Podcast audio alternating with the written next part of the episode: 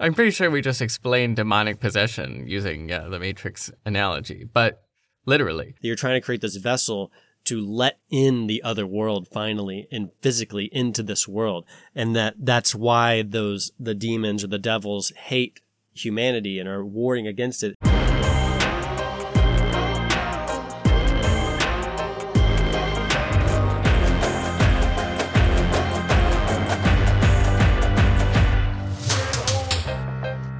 The Social Psycho Confabulation with Ben and Mr. A.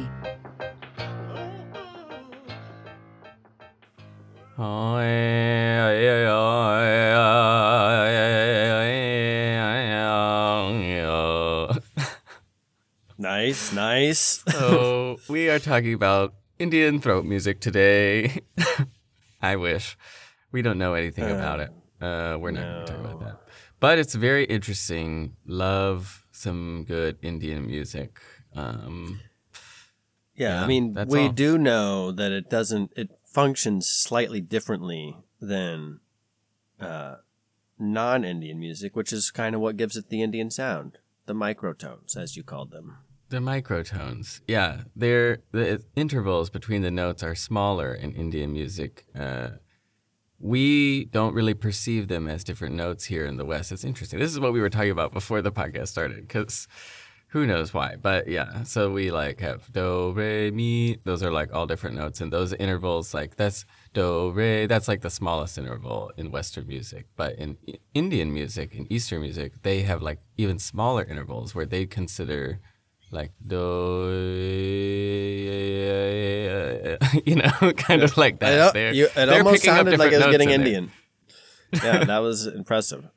But uh, yeah, and there's one of these days this guy will be promoted to me again, and I'll bring it up. But he is not searchable because I don't even have those symbols on my keyboard of what his name is. So Oh, I'll just have to wait until that comes back again.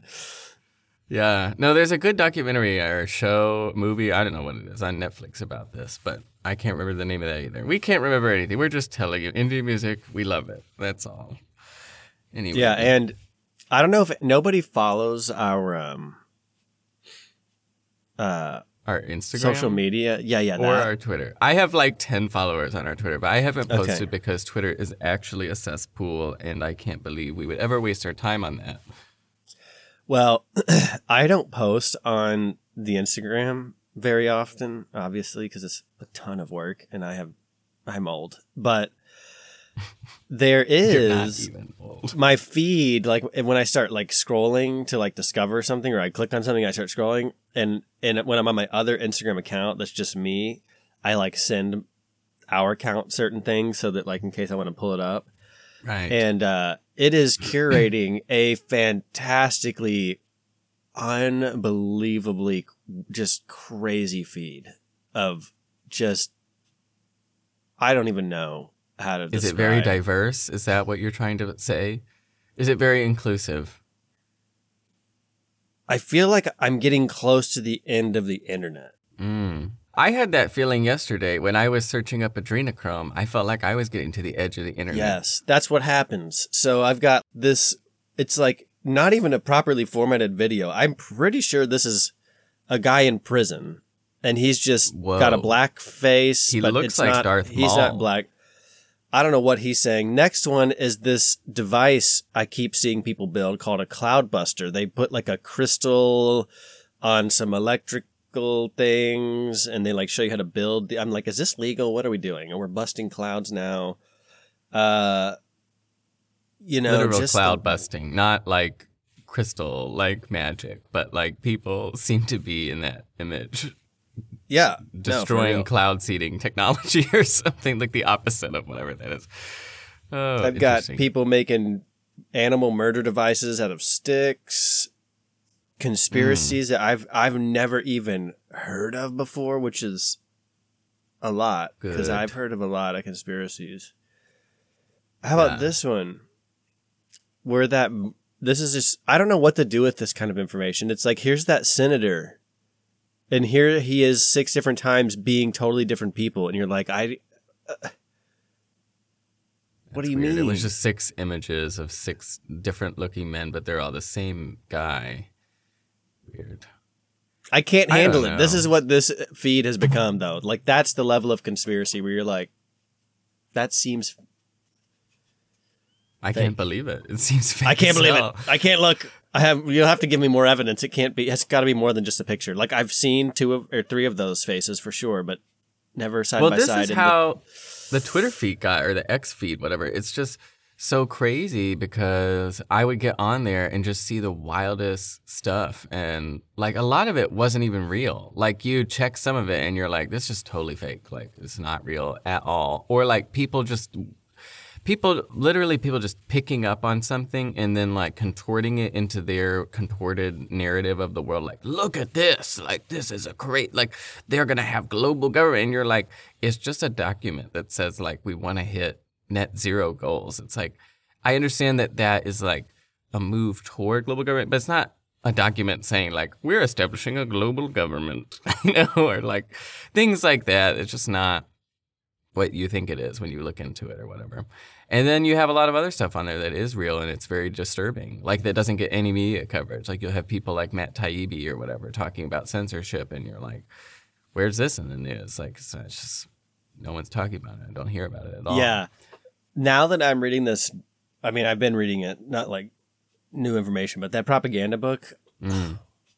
Anytime I read Jacques Ellul, I get it, it. It. I don't.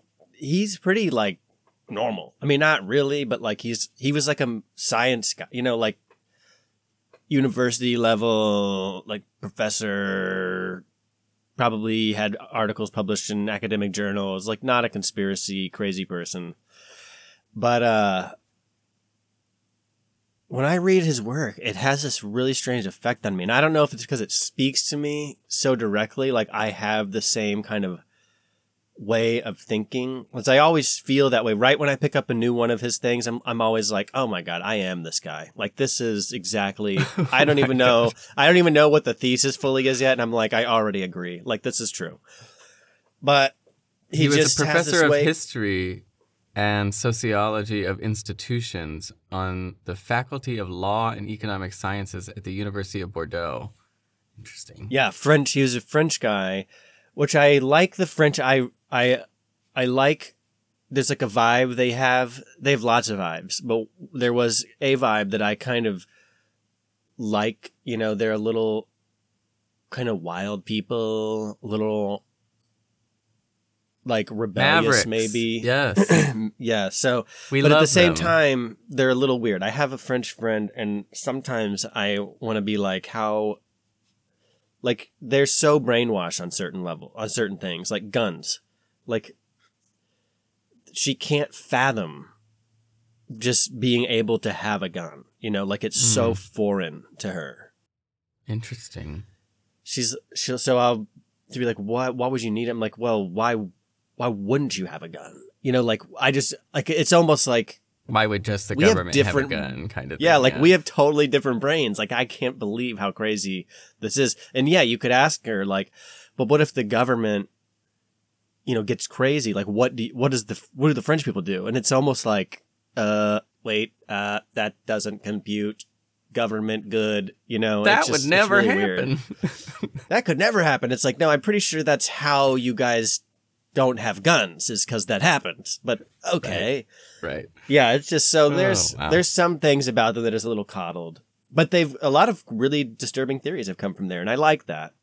But Ellul has just got me. It's like once you real, I think the gist of it is like once you realize that propaganda can just be understood by a guy on this level, he's not revealing like oh, I found secrets. Like this is a conspiracy they don't want you to know about. He's like, no, I'm like at the time he's writing this, they're obs- the academia is obsessed with propaganda.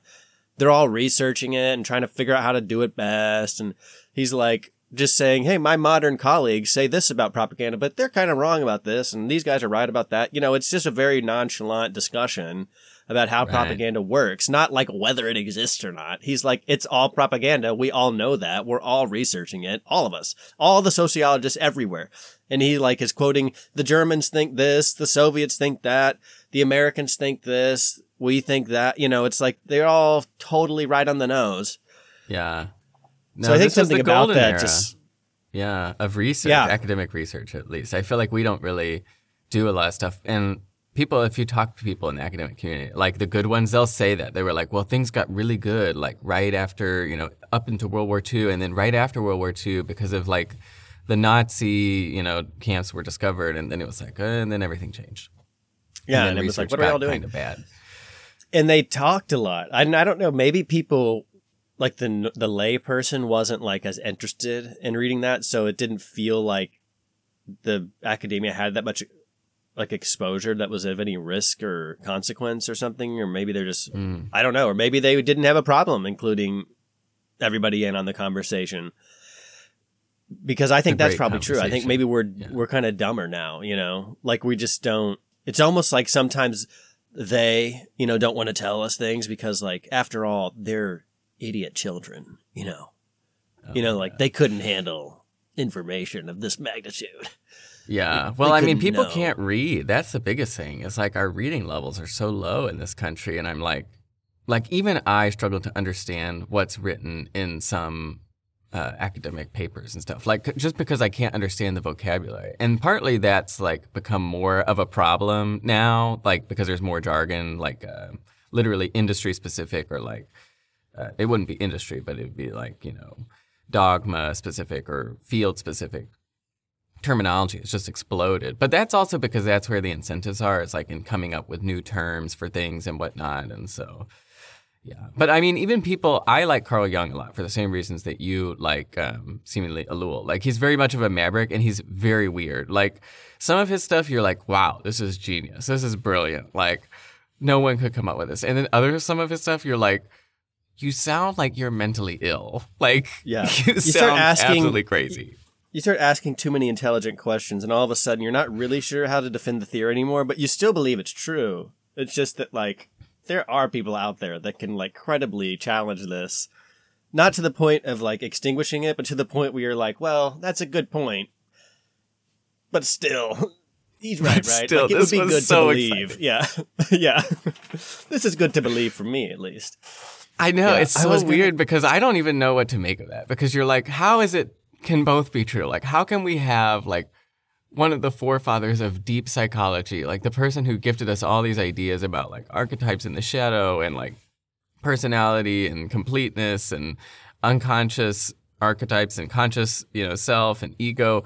The person who did a lot of the foundational thinking on all of that, like also said things like the squaring of the circle and mandala dreams and like God is real and like he comes to you in dreams and then the dreams mean very specific things and he's like the movement of the circle to the left and to the right and conscious and unconscious and like the way he does dream analysis you're like you sound like you're high on crack man. Like what is going on? What is Well, going on? it and then definitely you're like makes do I believe it or not? I don't know. Yeah. It get, it can make you want to like go into it, you know, because you start thinking it's like you know, in these two books like the tech the to the pairing the sister books of Ellul's propaganda books, and tech yeah. and uh techno tech the technological technological society yeah He he kind of tells you like it seems like he kind of tells you in a way what he doesn't believe. You know, he'll like tell you positively like it's not this. It's not that I'm saying this. And then you start going, but he has this, you feel this like robust, I don't, I hate to use the word, but like ideology. And then you're like, but I don't know what it is. And maybe he's telling me directly and it's so different that I can't internalize it at all. And I just feel like I need more exposure to it. But there's also a part of me that's like, where do you tell me? Like, when do you tell me the truth? You Mm. know, like, so I bought, I have his propaganda book. I have his, his technological society book. I have this book, which I can't wait, wait to read just because the title on freedom, love, and power. Like, that's so different of a, a vibe. I'm like, so maybe this will have yeah that sounds thinks in it, like- interesting like Coming freedom, love, and him. power. I'm really into all those things. Like what what's going on there? so propaganda first, and then freedom, love, and power. And he became like a oh, Christian Oh, pacifist. So it's like he must have some idea, and nobody talks about him anymore at all. Mm-mm. Zero. Like, and I that's why I wanted to start that uh podcast about him at one point because people were talking because Kaczynski came out with his book, and Kaczynski got famous for just a second. Like he had like another little burst when he died. and yeah. a lot there were some people out there podcasters mainly who had just they would like mention in passing oh you know he was if you really want to know about this you should read about ellul actually the Hmm. podcast i'm thinking of one of the bigger ones called him jacques eluel which i Oh, understand why They don't even that's know. the way you pronounce it so even that is going to make it a little difficult to find but yeah he's uh he's got to have something in there i had Well, it's why did we start talking about this? There was something that I was you said that sparked my mind for an actual topic. I don't know. I was talking about my feed and like propaganda, like some stuff. It's just it's crazy on Maybe- X or whatever. You see, it's like not real, or other stuff. You just see Matt Taibbi reporting on stuff that's like where this is just not even in like these are just facts that are just excluded from mainstream media. But that's the thing I was gonna say is like so some of the stuff what you were saying about oh it's so hard to understand Ellul's ideas or whatever. And I feel that way about Jung. Like sometimes it's really difficult to understand what he's saying, and I have to like read it and then sit with it. And then like a month later, I feel like I'll have thought about it enough that I'll be like, oh, I think this is what he's talking about, and like I understand it a lot better now. But that's weird. Like, and partly that's like it makes me think about like the propaganda because there's some stuff and Darwin said this too. Like Darwin was like, I keep forgetting things that don't fit into my world theory, and I like have to write them down because I systematically like don't remember we them. should say that. Yes, we should say that slower. Like Darwin literally said, like I. So Darwin's like writing and writing and thinking and thinking and thinking. Everyone knows that he comes up with this theory of evolution, and he like admits in a journal somewhere where he's like, I keep finding facts basically that make my theory not not work, and then but I conveniently forget those facts. Like I just forget that I found a fact that didn't work with my shit, and I just my brain just threw it out.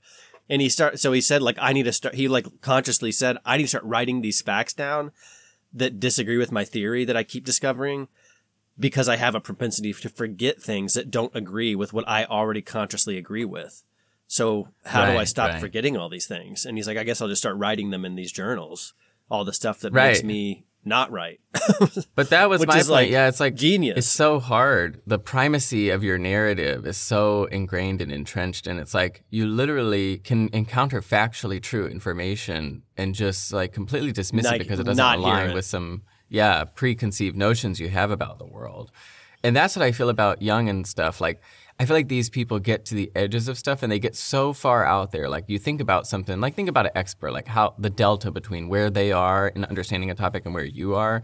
I think they're just so far out there on some things that it's like it just there's a long road for you to take to get from where you are to where they are. And I think you you don't one you don't have the tools to evaluate like how accurate it is because of that. But then also I think you kind of just dismiss it. Like it sounds crazy. That delta like you perceive it I think as like well that's just really out there. Like that's that can't be. That's so crazy. That's so different from what I believe. But maybe what you believe just is like very unsophisticated or very wrong or you know. And i feel like that is probably what's happening. Like a lot of stuff we believe that's like we just take basic facts. And like a lot of our understanding of the world to me is just very basic. Like it's not it's not true. It's just like literally the most it's almost like the most effective model of the world like you would think like how could we have like the most effective perception of the world? It would be like, well, it would be the most efficient one, the one that's like the simplest that will work. And that's what I feel like we have. And I feel like the way things really are is very complicated, very con- like more woo woo and like hard to explain and not simple terms. And then you hear that though, and you're like, oh, I couldn't possibly like have a mental model of the world like that. And that's probably true, but it's probably more accurate. I don't know. That's just my thoughts on the matter. No, I'm okay. So, uh, how to begin? I sent a message recently to Monica, and I'm just going to give you a piece of the conversation, or and we might have to bleep her name out because I don't know what I'm about to tell you. But I ended up saying to her, and this will we'll tie in another. I don't want to get off the interesting thing we're saying, so I won't say what this is conversation was really about ultimately. But during the conversation, I said, so I told her like, hey, recently I felt like I was maybe like checking out the blue pill, just like seeing what that might be like, and then I was like, nah. And then I threw out the red pill and I went straight for the black pill. And it's because, in a way, it's kind of like because of what you're saying. That it's this realization in me that things are, in fact, that crazy. That, like, and I don't mean crazy like, oh, things are just going crazy out in the world. No, I mean like the way reality works is so un it's it, it seems like it seems I want to use the word unfortunate like it's wow it works like that? That's terrible. Like we like reality sometimes kind of just is whatever people just kind of like agree on. Like that doesn't seem right because people agree on wrong things.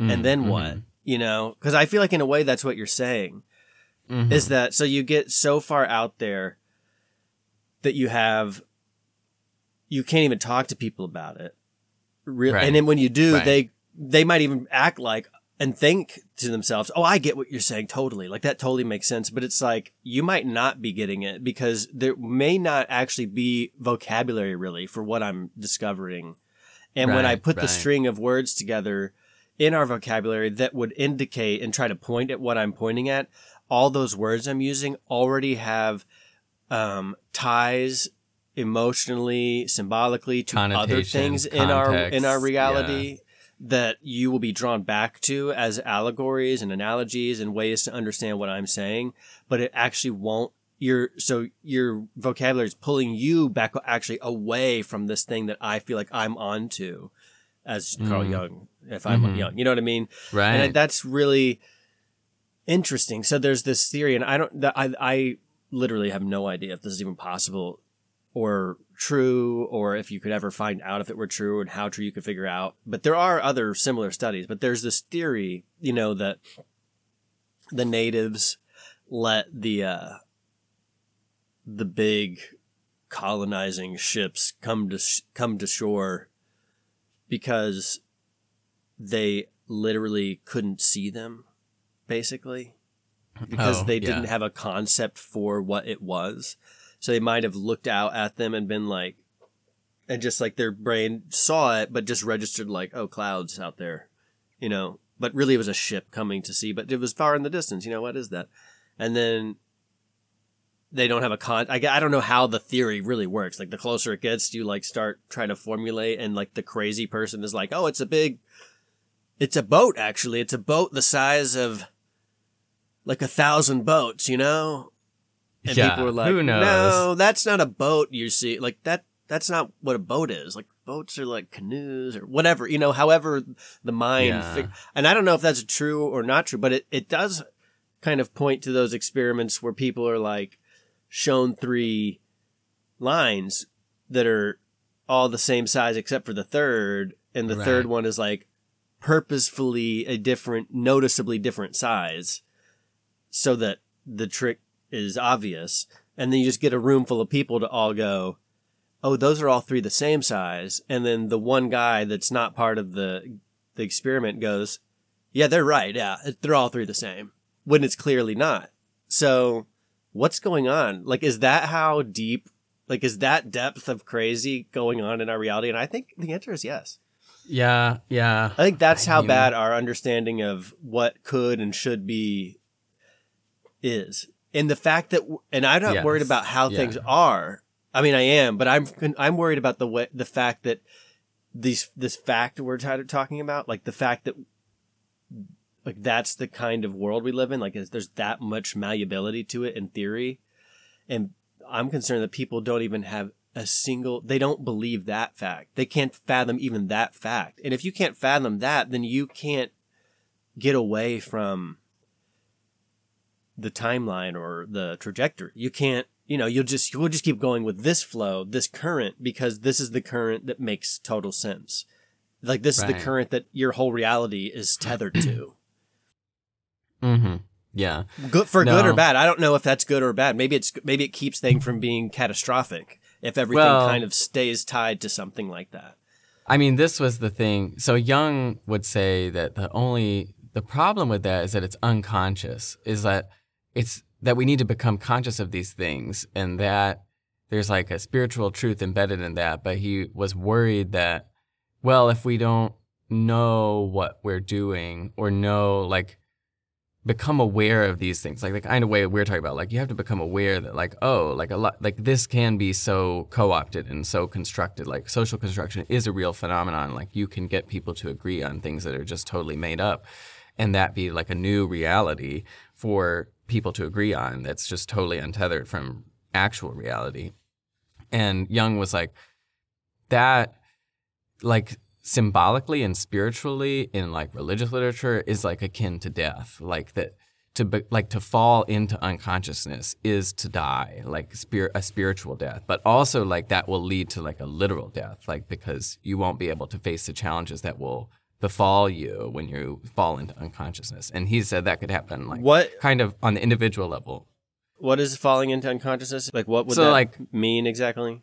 Yeah, like in that way that like oh, you just believe the world that you're given. Like you're kind of unconscious of the undercurrent that's pulling you out to sea, you know, like and that there's like a hmm. un, like there's a collective unconscious that's like pulling you and that hmm. that's pulling all of us. So that's like it's like happening at the individual level, but also at the collective level. And that if we don't become conscious of those things, we can't effectively deal with them or like face the problems that might arise or whatever. And so that's what I think is like the problem with you know, just going with the flow or like we have to go on this progress trajectory or whatever. I'm like, you like one will die like a spiritual death in doing that. Like you'll just be a tumbleweed that gets blown away, you know, you're lost. Like literally like the you, the individual. Like this is the point I think people miss. Like the individual is lost because you're not individuated in any way if you're just following the collective. And so then it's like, what are you? You're just a fragment of a collective idea. And if the collective idea is totally socially constructed, then you're dead. Like you're not really alive. Like it's just, you've just been part of an idea. And so I think that's like, you die already in some sense. You never lived if that's your whole life. You know what I'm saying? I think it's like Is that kind of yes. crazy? Am I sounding like Jung? Like I'm out there now? Yeah. Uh, it, it sounds like, well, okay, I'll still say this. Like, reality maybe is very socially constructed, but I think there's a component of, I think maybe it would almost be helpful to think of like the subconscious that those thinkers came up with, like Jung and Freud, Mhm. and that there's act, and that there there's there might be like a sub subconscious. Because the thing about the subconscious How is that they discovered it. Well, because you can know that there's a subconscious Right. re- acting out there. You know what I mean? Like you actually do have some weird awareness of it in a way. Mhm. You know, like you you can because you can notice yourself. Like you can do something. And then immediately after doing it, be like, "Why did I do that?" Like that was, and then immediately go like, "I that was like a program in my brain somewhere that I just the like did reason this wasn't weird conscious. you yeah. Like somebody said something, I took it personally, and I uh, immediately recognized after the fact that was not even directed at me. Like, how could I even take that personally? They were talking to someone else. You know what I mean? Like, just, Mhm. Mhm. oh, what was that? Like, how did I? And you know, I did that for a reason. Anyways, reason I'm thinking that is just because there's something. I don't know how I'm going to link this idea to that, but I was also talking to someone the other day about this. Okay, like they have. I'm using the woke, not the woke they, they to disguise identity. Actually, Oh this person has um, Oh. a daughter who is having the teenage situation. You know what I mean? like Mm. the teenage angst. So anytime someone describes that to me, I understand it perfectly. You know what I mean? Like they think this is extreme. None of my other kids are like this. I'm like, listen, I was going to kill myself and everyone else when I was that age. I oh understand. God. you know, like I was going to burn it down. I didn't care. I, I don't know what was going on for me, but it was intense. And I'm like, you imagine so think of like the teenage girl who's having like a really hard time. She's a teenager. Maybe she's struggling with friendships or there's just so much drama in the life and so many feelings about it. And you care about all the things that there are to care about you know? What and like even your status whatever that even means on like social medias and stuff like just are you lonely? Are you are you pretty? Mm-hmm. Are you smart? Who's my group? But there's also the kind of volatility that seems so that's a lot of external things. And then there's this internal thing too you know like the feeling the experience that that, that one person is having. And you see there's a discordant nature to it. And my thought on that when talking to this person and about this daughter i mean i said i said as much. There's like a conflict between something you know inside the your daughter and reality outside of her. So while reality is socially constructed, I think what happens is that there's like that's like the sub subconscious, or maybe that's what they mean. Maybe that we've just so familiar with subconscious that we think it's more real than they th- than Jung thought it was. Maybe that's literally what he means. Like there's this other thing. It's totally unaccessible, and it is weird, and you don't even have to even know about it. You can like Mm-hmm. little by little through your life. So I'm looking at the teenager. I'm like, you know, in a sense, I'm like, it's okay, this happens. But at the same time, I'm like, you know, this is, this is kind of like, what if they, how they traverse through this time in their life, this crazy time of being a teenager, can determine a lot of the rest of your life. Mm-hmm. It did for me ex- to an extreme, extreme, extreme level. And what is happening in that transition? I don't know. There's like self help approaches, positive thinking, yada, yada, but there's also Yeah. like this difference between the world eh, that you're trying to interact with and some innate thing, some other thing inside of you. What is it? You know? Yeah. Why? Well, this is what Jung was obsessed with. Yeah. It's like the nature of people. yeah, so you could just keep f- pushing along that that conscious path. It seems like you know, and then you just kind of become. Maybe you become a, a normie. You know, you really care kind of too much what all your friends think. You're a little shallow. You're you actually know things that Kim Kardashian did or didn't do. You know, you you know football numbers and all. You know what I mean? Like not not, not that anything that's necessarily bad, but just that that you you adjust out of those that angst and you pick something in a way. You know what I mean? Mhm. You you get going some direction, and then your your midlife crisis comes when you realize and you look back and go, "Oh shit, I see what happened there. Right. Yeah. I need a I need a Corvette. Like I need to get my shit together. I need to be cool, man. Like I need to what something got to change. You know."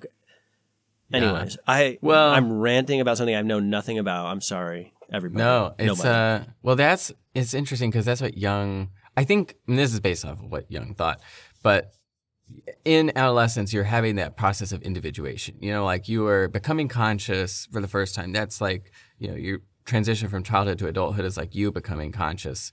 And as you become conscious, you also become like individuated, like you become an individual. And that's why That's I think so you see interesting. yeah, because- you see teenagers want to like act out. hmm there is a kind of a dichotomy between two child psychologists at the time that I'm talking about. I don't remember the era, but a long time ago. Piaget and Vygotsky. I think it's And it seemed early like to mid 1900s. Yeah. Yeah. And it seemed same time period, basically. Yeah. Back when science was like really rigorous. Um, and it seemed like at- at some point, like a dichotomy developed between them. And it could be boiled down to we start out as individuals and become part of a collective. That was Piaget or uh, Piaget. Hmm and Vygotsky was, I think that's right. I I think I'm attributing to the right person. And then Vygotsky was like, no, we start as a collective and become an individual. I think I have that reversed. I think Piaget thinks, no, I think I have it right. Mhm. And a lot of people have attributed whatever. A lot of people have attributed this difference to one came from a communist country and one came from a west, a more Western European country. Yeah. European country. right. And so one was big on like individual, being an individual, and one was like, no, no, we're part of a collective. But then when you dug into their theories, it's like, is there really much of a difference here? Like they're saying the same thing, but yeah, it is their their worldview was a little was like somehow upside down from each other, which was odd. Yeah. Well, so the end of that thought, like, so you become an individual in, you know, adolescence. And I think that's the, you know, you're trying to stick out. And I also think that's the allure of like different identities, literally, like, because you want to be unique and become an individual. And so, like, you take on these like bespoke identities. And I think that's why things like, you know, fill in the blank are very common among teenagers. Um, but anyway, so I think uh, there's also this fall into a conflict. Yeah, so the conflict emerges for the first time in like the central conflict of your life, which is really the unconscious and the conscious because you're becoming aware for the first time. And there's a conflict there, I think, between what you're aware of and what you're not. And that, that there's a like that's the conflict of the will, you know, like why can't I will everything? Why can't I will what I want, you know, or want or will what I will? Like that sort of thinking. And that emerges for the first time in adolescence. And I think that that is Jung thought. And then all the successful people go, right. They give you a, a, a completely contradictory pieces of advice at the same time. They go, well, you've got to play the game. Oh my god. You got to play by the rules. And then they also say, you got to be, you got to do something different. You Go know, your own like, way. Okay. Thank you. So you're helping me so much. You're Right. doubling down the conflict. Right, and that's what yeah, Jung thought was that the that was the nature of the conscious and unconscious that they had this compensatory relationship that they were like and he compares it like he has all these like woo woo like spiritual now he's like that's like a marriage you know like man and woman like two opposites meeting and like constantly opposed but like together a whole. And he was like but that's also going on inside you. Like the conscious and the unconscious constantly opposed like compensating for one another but together the whole person. And i think that that's yeah, the whole thing. I think when you notice that it's that intense, I think that's why it was like a natural evolution of this thinking into sure psychology, but that's the obvious one, but also into like Joseph Campbell. You know, like no, this is this becomes like the basis of storytelling, and it's like, Mm. and then stories become. You know, then you can go full circle and go back before any of these theories. You know, you jump all the way back in the timeline and you go, it's always stories. Everything's stories. In fact, even your history is stories. And then you think about stories and the conscious and the unconscious, what you're aware of and what you're not aware of. And you go, are the stories even true? And if they're not true, if they seem fantastical, are they still true on some other level? And then you, it's like this kind of repeating circle of, of trying to discover, it's the snake eating its tail almost in that the situation. You're like, what? yeah And then, and then the aurora, or, yeah, that is Ouroboros. is that's I've heard it called something else, but when I start to say the other version, I start saying aurora borealis, and that's not right. um, but it's uh, yeah, there's it's it's like then you realize that actually that snake eating its tail is actually also a facet of reality itself, perhaps some somehow. And it makes me. This is where actually the black pill thing came to me. That I said where I'm like, I find I think I just took the black pill because I realized threw out red and blue. Yeah. because it's so that is so there's there is something there's ultimate truth some somehow you know Right. whatever it is it's so it's so supreme There's a God. and so Yeah. ultimate. It's basically it's like there's a god. I don't care if you are offended by the the the concept of a god. What that means is that you you are not smart. Those people it's so funny. They think that means they're like so intelligent they can actually break free of like superstition. But that's not what it means. If you i would say it's probably true for the same proportion of people who do believe in god. Your con your idea of it is just too small. It's too limited. So if you if it's very easy to accept that there's a god you probably have a pretty limited idea of what god is. But if you have a no belief, like there's just can't be a god. There's like we, it's more likely that we've been implanted here by an alien civilization. Like then you are Yes. totally not going the distance here with your No. theory of God because I'm what so- we're talking yeah. about has to be this everything we just said. Where you go, you listen to it probably in a podcast form. You go, these people are not saying anything. Like we're not saying anything. It's like exactly because what is because it's like you just you can drop into the expanse of reality and look in any direction and be like there's all of it there's constructed reality there's people who know about constructed reality who are just manipulating the world there's people who have figured out certain facets of it to such an extent that they've created organizations that own 80 to 90% of the S&P 500 aka the entire world economy there's people that are also still surviving and living uh, on streets. I mean, there's just such an expanse. Like that's that is not even the width of the diversity of re- of actual true reality. And what is reality uh, insert that song. What is reality? Obviously, no one can say because it isn't words. It isn't material, that's just an idea.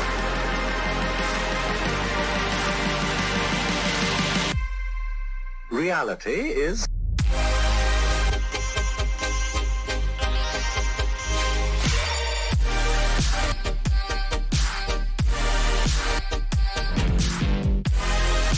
Reality is, Right. and you know, it's like Yeah. That's why I love that song. It's like it's like yes, that's right. Reality is, and then you said, and then there's no word there. It's just a sound from an instrument or something. You know, it's like that's symbolic. What is it? And it probably is. There's people that are discovering really crazy things about frequency, and I believe that there's something hmm. deep, deep, deep to it. But I still don't think that would encompass what truth, the ultimate supreme truth is. I Oh, think yeah. that that it's almost like there really is a there's two words. One of them is destiny. What's the other word? Fate.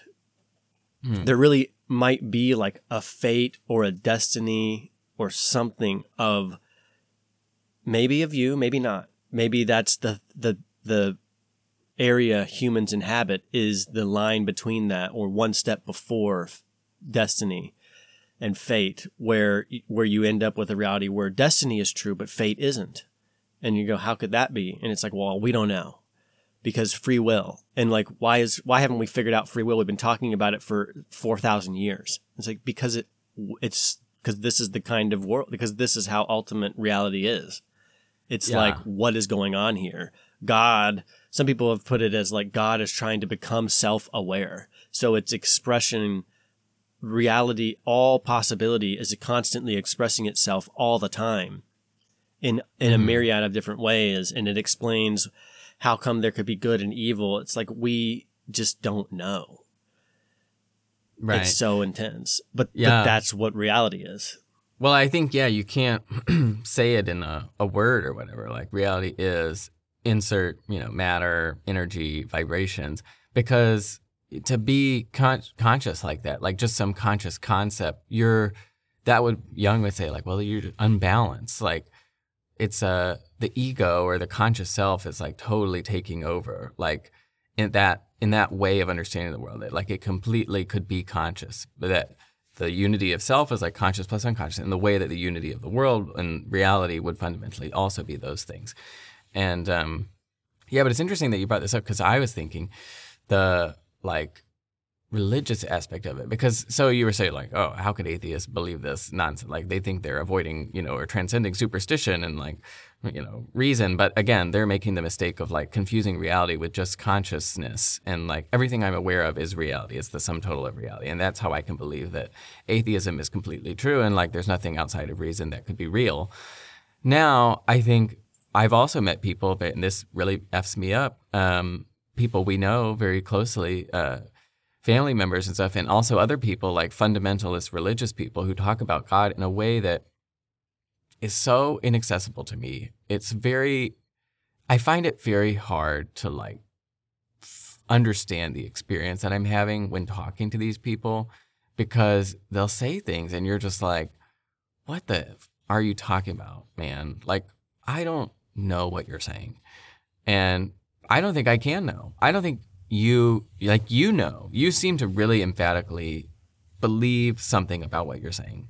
Like there's a spirit of what you're saying that I can tell that is genuine.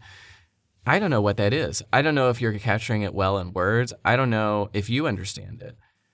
And what the, those are the types of people that when you challenge them, they go, "Well, you have. That's why you have to have faith. That's why you have to believe." It's like, well, I have to believe because I have a question that you can't explain. And to those people, the answer to that question is yes, that's correct. And I understand Right. how you could get there by going by ex- somehow prior to full understanding accepting the truth of it and going i know this is true i've had a, something happen sometime some people say it's an experience they had some whatever where you go nope it's true there's a god i know there is this proved it to me and then later you can be confronted with those things like well then how do you explain this and you go i don't understand they'll tell you like i don't understand everything I don't even. How could I know the mind of God? I mean, I just know that it's there. I have faith and I believe. And you're like, and the atheist says that's stupid. That's not how you come to f- know facts or whatever, you know, right. truth, whatever. So- right, but it's but yeah. hard. It's hard. I feel like it's such a challenging experience. That's what it really messes with me because I feel like, and we talked about this before, but like, I mean, I'm still hung up on this challenge of like, when you open yourself up to those sorts of things, you open yourself up to all sorts of beliefs, and then but maybe to a more refined understanding of that, it's like, well, maybe you shouldn't take it literally, like completely consciously, because that's not even what they're trying to talk about. And so it's like when they say like God is a man in the sky and he loves you and he like died on a cross, like maybe you're not supposed to like believe that literally because like that's not. We're clearly not talking about like the con- the things that we're all consciously aware of and could understand rationally. Um, they're talking about something else. But then you're like, but what does it mean then? How do I understand it? How do I access it? And how do I know that it's real? And that I think is a hard thing. How do I even know what you're saying, really? Like to even begin to evaluate whether it's real because I can't evaluate it really. And that uh, it really messes me up. It really messes me up. Yeah. And I don't know if there's much of a way around it, but I do think some something kind of strange is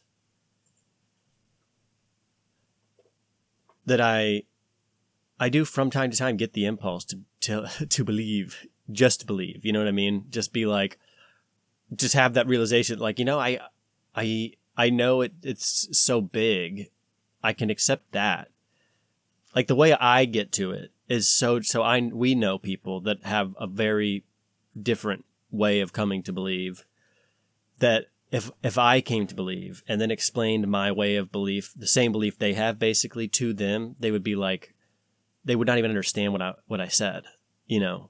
Like for me, mm-hmm. I I can just simply think of the thing which I've mentioned a million times by now, like oh, well, if I think hard about reality and I'll I'll eventually come to this question of like why and how something instead of nothing and or just contemplate nothingness. Like just spend a full 20 minutes trying to wrap your head around nothingness and you'll be like wait nothing they're actually it be what okay let me explain it this way. Using that example what happens doing when you're doing that is you realize that even the physical reality itself that you find yourself in lacks at this in the same way that a spiritual belief does it lacks Mm-hmm. a, a adequate explanation so Right. even Rational you know clarity and cohesion, completeness. and yeah. the right and so the the atheist would be like well look at cell phones look at technology look at space and look at all these things we know now so we'll just figure that out one day and i go no you're doing this recently and for a thousand years prior people were doing other things in a different realm of spirituality and everything and they made the same kind of progress you're making you know like you're just Mhm, going down mhm. this other path and you're going you'll you'll you also will hit the ultimate question if you at the a thousand years from now you know if we just keep going down science actually did something with itself and did good good science even right. I If we think don't destroy to the- ourselves, yeah. right good science would still lead you to huh, this still really doesn't make any sense like even if you discover how it is it doesn't like you'd still be going well why? Yeah. like how? Like how is this even possible? How how are we even how is th- how is stuff possible? Like okay we know the laws all laws of physics. Then we've made them all laws. They're no longer theories. You just go okay but that's what did you just discover Right. then? What Right. what is that that you discovered? Did you discover that that i mean i feel like you come to either conclusion. That means Who there's wrote a God. the laws? or Yeah. that yes exactly Where did you're they like i don't from? what is this what are we finding here like what even even math can make me think i'm like just one plus one equals two you're like what the fuck does that mean and why did it take hundreds of years to discover one and then a hundred more like hundreds more years to find zero you know it's like of course there was a zero but it's like no not of course they had to figure that Yeah. out they'd like discover it You're like wait what about none it's like, well, duh. I can have one penny or no pennies. Like, isn't that zero? I mean, it seems so obvious to us, but it's fundamentally far more Yeah. deep than that. No, I heard some guy saying on the podcast recently, he was like, one plus one is not two. And he's like, we're taught that. And he's like, and in an abstract mathematical world, that is true. But he's like, but one plus one is not always equivalent. Like, one, because when you talk about the real world, he's like, things are never equivalent. Like, when you, one apple plus another apple is not two apples. Every apple is different, different size, different shape, different color, different taste, Mm, the different. problem of equivalence. Yeah, and he's like, there's nothing ever truly equivalent. And then he's like, and then if you tried to even abstract that, like, one one apple plus one apple is not one banana plus one banana. Like he's like, the world is Yeah. just really complicated, and we try to understand it in this way. And he's like, ones and t- ones and twos and threes and all that, that's a base 10 model. There's people that believe you can use a different Oh, base model. yeah. You know, and you're like, well, what does that mean? I don't even understand. I can't even wrap my head around that. Like it's another, it's like a theory within a theory. And you're like, well, okay. that's what I think. Maybe I'm getting this wrong, but I think computers like bits and bytes are not base ten. Like I think they're base eight or something. Like the way, like Mm. how computers work is actually Right, not base ten, um, because a byte is eight bits, um, and a bit is a zero or a one or something. And if you try to, there's like a man. You can look this up. I did it when I was in a computer science class, and like converting bytes to bits and all this stuff. Like it, you have to do some weird math because the numbers are not the same bases. Um, so anyway, yeah, it, but that's just an example, like a example of that. How yeah, you can have like functional systems operating in different mathematical uh, truths or whatever, different mathematical rules and rule sets and whatnot. But the thing, uh, this only I bring this up because the personal aspect of this is that like people, like uh, we have people in my, I have people in my life that send me things that just stress me the fuck out. Like it just will be like, Jesus is coming back soon. Like, hope you're ready. And it's like, it's just text, you know, like on a Tuesday, like at 11 a.m. Like, by the way, mm-hmm. you know, make sure you're thinking about this. And Yeah. it just, you know, I don't know what to make of this. And I know that like people, because I told this to a coworker, I was like, let me just be honest with you. I was like, this is what's going on in my life. And I'm going to tell you, this stresses me out a little bit. And, you know, it came to me that, like, in sharing that, I was like, you know, not everybody's having this experience. Like, not everybody gets texts like this, where, you know, by the way, everything you think might be real is also probably not real. And maybe this is really happening. And you should really think about how to completely restructure your life. Um, I don't know, but it stresses me out. And I don't know. Uh, it's interesting because that's the challenging experience I have where I'm like, I don't know. I don't even know what to do with that. Like, it's so foreign to everything. Like, it's even foreign to the way these people who are texting me are living their lives. Like, I don't even know. Like, should you also change how you're living? Like, what do, what do we mean here? Like, I don't know. I don't know. Don't know. Yeah, stressing no. I get those texts too. So I, I, I don't know. I don't know. But here's this. Hang on a second. Let's do this for just a second. We are so tied up in our minds that we've lost our senses. Time to wake up. What is reality? Obviously, no one can say because it isn't words. It isn't material, that's just an idea.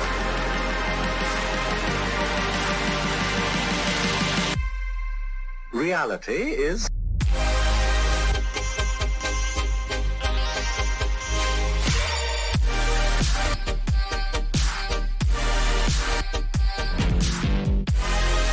Anyway, I totally agree with that. That is what that's reality. I don't know what that was. By the way, that is a song called Overthinker by INZO. It's amazing. I have not heard a single other song by that artist that is remotely listenable, but that song will speak to you if you even f- are still listening to this podcast episode. because oh my God. yeah, like so what did he say? He said we're so wrapped up in our minds that we've lost our senses Right. and I think that's even that is true. So I think that there's a level of which at which that's why everything's so crazy. The uh, again trans and this and that. I mean all these wild wild things. Whether we we're going to shut down the government and to reopen the government, part of the budget has to be fifty gazillion dollars to Ukraine. It's like we're talking about our fucking government that, uh, so you tell me that, that it's all going to shut down because we're like can't figure out how to get money and stuff. And you're like but we have to make sure that we send a gazillion dollars all over the world to different places. It's like you've we've lost our senses.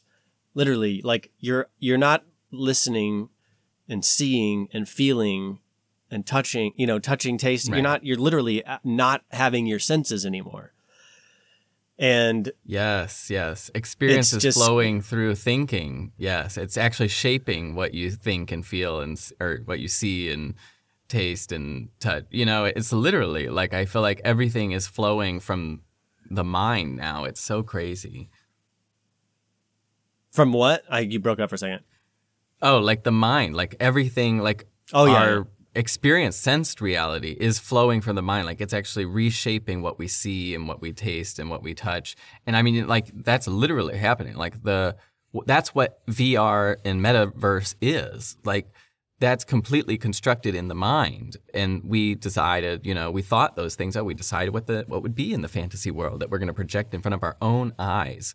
Like now, what we see is like completely been you know co-opted by what's in our mind it's just yeah it's oh yeah yeah Yeah, no, I think that's because, and I think a lot of that is like it gives us feeling reactions, emotional reactions. That's how we're moving through the world. So like, and you're trapped in your mind, and I think that's true. I think that metaverse thing. There's that re- recent one with Lex Fridman and, and the robot guy. Uh, what's his name? mark zuckerberg, yeah was it whatever it's a little the edit the video is obviously a little bit edited. It has to be because of the way that it was presented. Nevertheless that was the first so where i was i was fairly underwhelmed by chat gpt i'm like so so what? Like it can google fast. Good for it. You know i don't freaking what- fake. it could it could yeah it could tell me what google says. Fancy. And then it half of the shit's wrong. So useless also. But this was especially considering what their original launching of metaverse was which was like minecraft graphics like like wii or nintendo something. I mean just terrible. It looked was like, the wii worst. characters. Yeah wii Mii's literally it was it was her- horrible. It didn't even have any rep- Uh, yeah. representation of like being even human half the time. And then this next one that comes out is like photo real and i we just talked about this. I'm like why can't they make photorealistic versions of people and that's exactly what i just said that and this is exactly what that is. And and in fact even down to the fact that it will actually be more data efficient because it's not sending a video which is big and real. It's sending a code of to recon to reconfigure on the other end which video is doing the same thing but it's but a lot of this it's not actually send you know video is sending all of mm-hmm. it whereas this is sending enough to i guess just to reconstruct it whatever that means however that's more data efficient i don't know but i believe it so it well because they send the think, like, actual video data which is like fully constructed and rendered and whatnot which is rich versus just sending like the underlying layer if you could like model it and whatnot would be less rich Right. So, and it's super impressive. And I can totally see that in 10 years, that is going to be unbelievable. And it could be a, it, it's going to be enticing. Like a Yeah, game, like it's gonna be imagine doing just, even doing this, what we're doing with that technology would be so much more of a rich experience. And there's something inside of me that's like, that's scary. yeah And there's also something I also do see the feel the urge to to just accept it and be like, we're going to Star Wars future. Like that's just where we're going. But Mhm. what is that? And it's like what you're saying is it is it is really packing a lot of your experienced reality, really, really packing it into your mind. And sure, it uses your senses, but it's like simulating re- the senses that you're experiencing are simulated reality. Mhm. That's what you're sensing, and that's that's Mhm. freaky because it really does speak to where like a sci-fi version of like where we're going you know like into the Yeah. matrix or into the you know like really like we that could be pretty pretty crazy possible I- I mean, that's yeah. What uh, one of those French philosophers thought. I can't remember his name, but he thought that yeah, like I mean, he wrote about this in the nineteen mid nineteen hundreds. He was like, "Simulacra and Simulation" is the book, and it's not great philosophy. You can read it because he's so angry, but he does have a point. Yeah, yeah. And he has a point though, where he's like, everything we experience in society is like socially constructed. He's like, and it mimics things that are like they never even happened. Like people never like when you go to like the little live, work, play, eat. It's like evoke something, and he's like, but it's like simulating a reality that's not real. It's like that doesn't even correspond to anything in the natural world. Yeah. And then it Well, like yeah. imagine him today, like in the metaverse. I'm like, this is just like that to the nth degree. I'm like, we've already been heading this way. That was my only point. Yeah. Now I mean, the like metaverse would full-blown- blow them away. Yeah. Yeah. But even like just our uh, advertisements, you know, like a beer commercial or Coca Cola commercial or McDonald's Oh, commercial. yes. Like they're selling garbage poison without a doubt, without a doubt. And the whole, and they think you need to consume more, more, more, more, more. And there's actually nothing even to say about the stuff that's good. There's no, there actually is not a selling point other than it tastes, you'll like the taste. Maybe if you've been eating this shit for the past 50 years. Otherwise, it'll taste like a box of chemicals. Right. And, but they, all of the advertising for it is just like people like you having a good time, you know, and they don't really usually have Not even real. either. Like they're, Right. they're, it's so fabricated. But what is, how does that work though? And does it work? I mean, they spend gazillions of dollars on it. It must work. And Yeah. that's, that's how easy it is to tap in. That's what I'm saying is that there's like this propaganda thing. There's that's where we started. You know, there's literally are actually people out there who not that they're living some spiritual life and they understand the nature of reality, but they understand propaganda and they know like COVID nineteen, whatever you believe about it, the fact of the matter is it didn't even have to be real for everything that happened to have happened. They I can give you explanations for Right. Even if you believe little- it's real. Yeah. Right. Even if you believe it's real, like there, there's, I can, you could prove, I could prove that you don't actually have contact physically with any of the things, the pieces of evidence that you think prove the fact. It's actually all Right, belief right. because we didn't con- contact any of it. And it's, it's kind of like not believing that there is, and it, this is a weirder version Right. And the it, things you did like contact like could have not been that explanation. Could have just been the flu or whatever. Like people who got sick that you knew or whatever. Or people who died. People That's what I'm saying. time, That's know, exactly like, what I'm so, saying. There's yeah. yeah, there because we had the and even and happily for me, for anyone trying to do this experiment, there actually are phys- just as valid physical evidence that are all those things. So like during the height of COVID when the numbers were highest, guess how many many cold and flu cases there were? Literally Right, none, zero. yeah. Actually zero. The CDC said there's actually zero cases, which is actually an impossibility. It's not even possible. It's completely bullshit. Impossible. Yeah. Statistically impossible.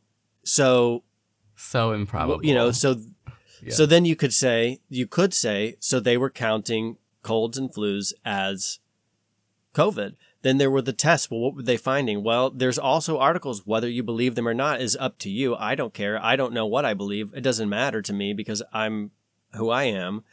But they you don't even there know were how they articles, work. too, that we said that the how they pe- work. that the- yeah. Right, that the PCR test doesn't actually can't even distinguish a lot of these things from each other. That you know, I- so what do you really do? Then there's the cycling up and cycling down to the PCR test. Then there's the vaccines and all the lies that we're told it works, it keeps you safe, it keeps you out of the hospital, it does this, does that. And then they they literally themselves get they present Yeah. those the conspiracy right back to you. They go, well, we were wrong about this, we were wrong about that, we were wrong about that. Okay, we were wrong about everything.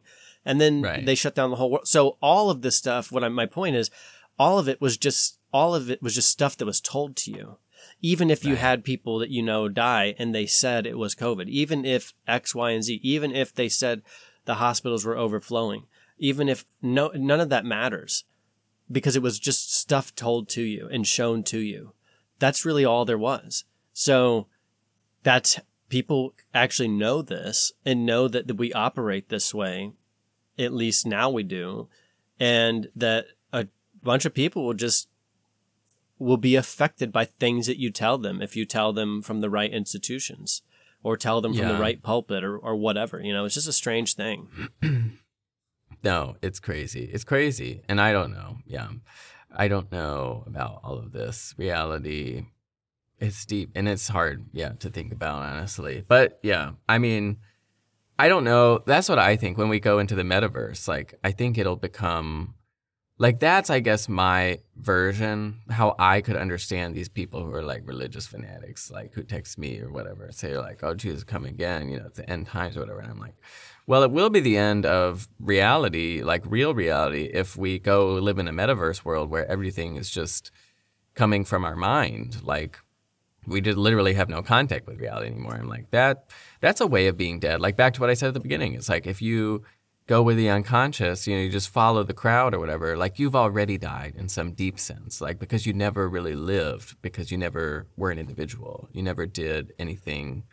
You know, you never became conscious of the self or you or stood for anything and did anything.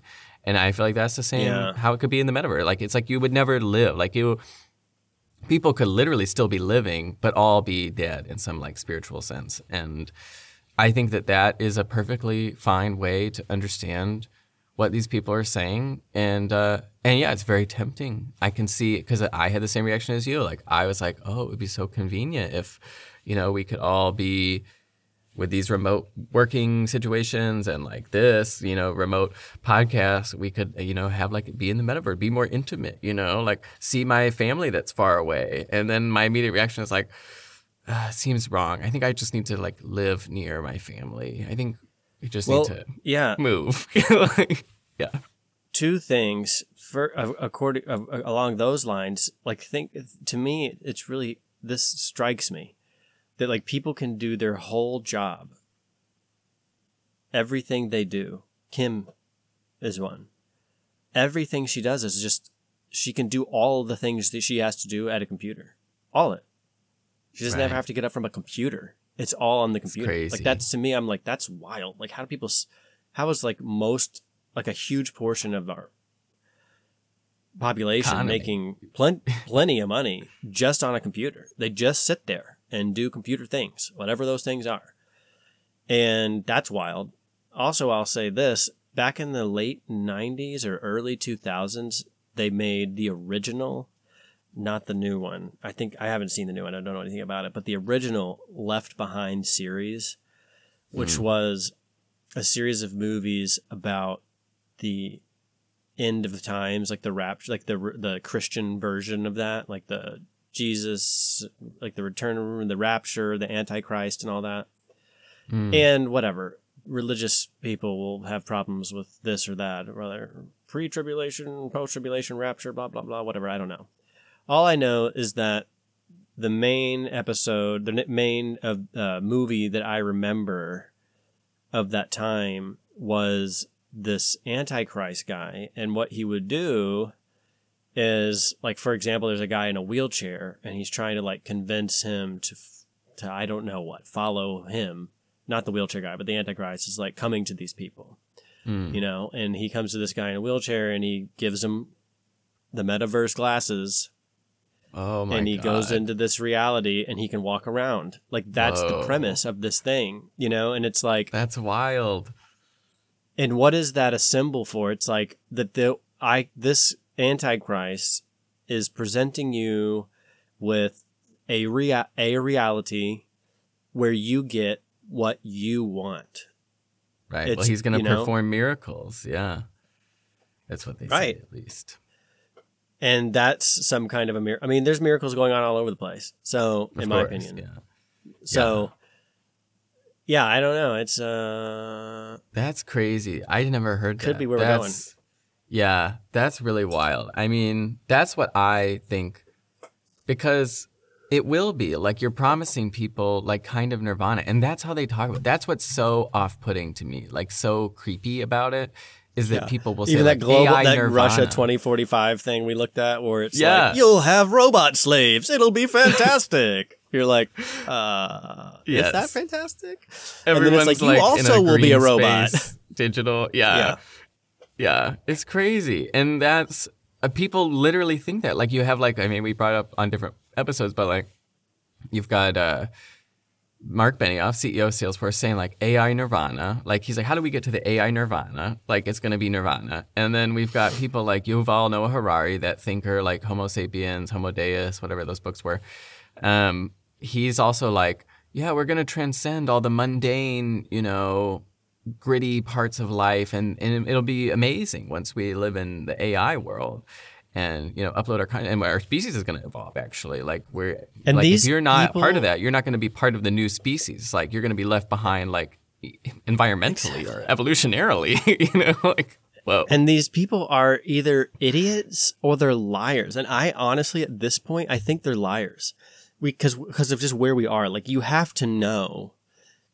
It's just like, it's exactly like the whole, we should preserve the environment. Therefore we should, carbon should be bad. And therefore electric everything. And then you dig into the electric everything, which is sold to you as like a utopia.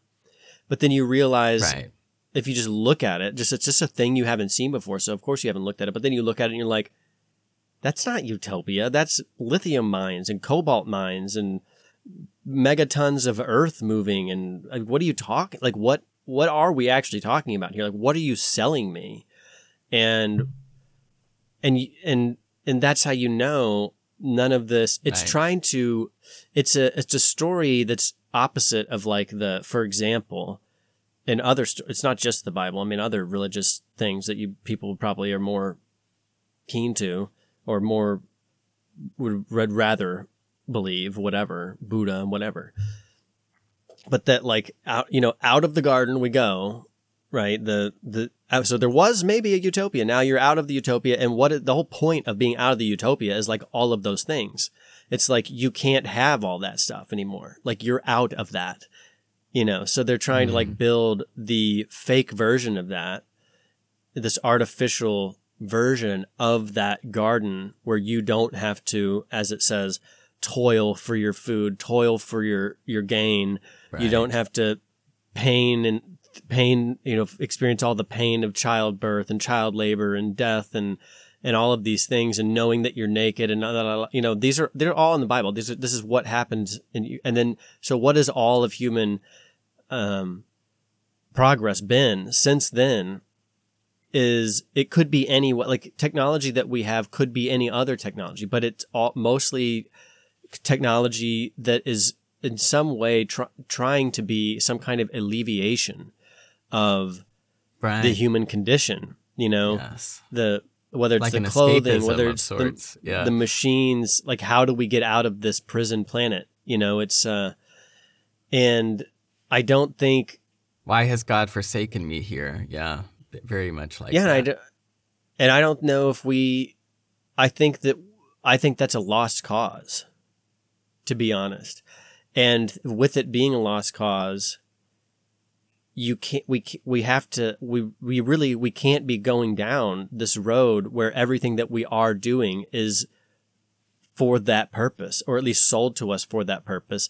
Because if you actually started thinking about it this is part of my black pill so is rfk i'm like black pilled on him now. I'm over him. But that Oh, like hmm.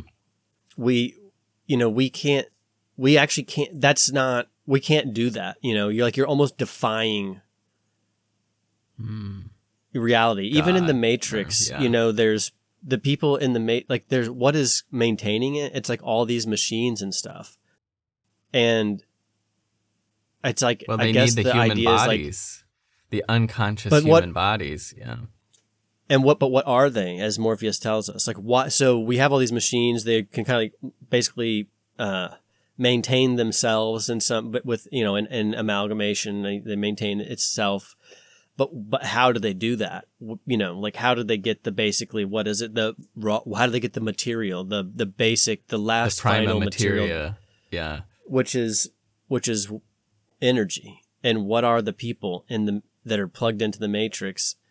And then he holds up a duracell. Remember morpheus says batteries.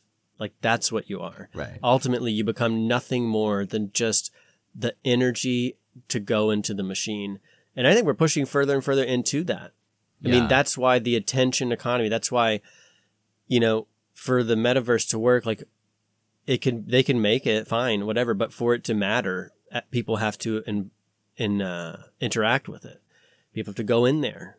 People have to make it into something. We have to collectively will these things through our actions into being a lot of times. And I think that if we're going to be doing that sold and the reason we do it is sold to us on basically a lie, which it is, then what are we doing here? But I think there actually are some true believers at the highest level.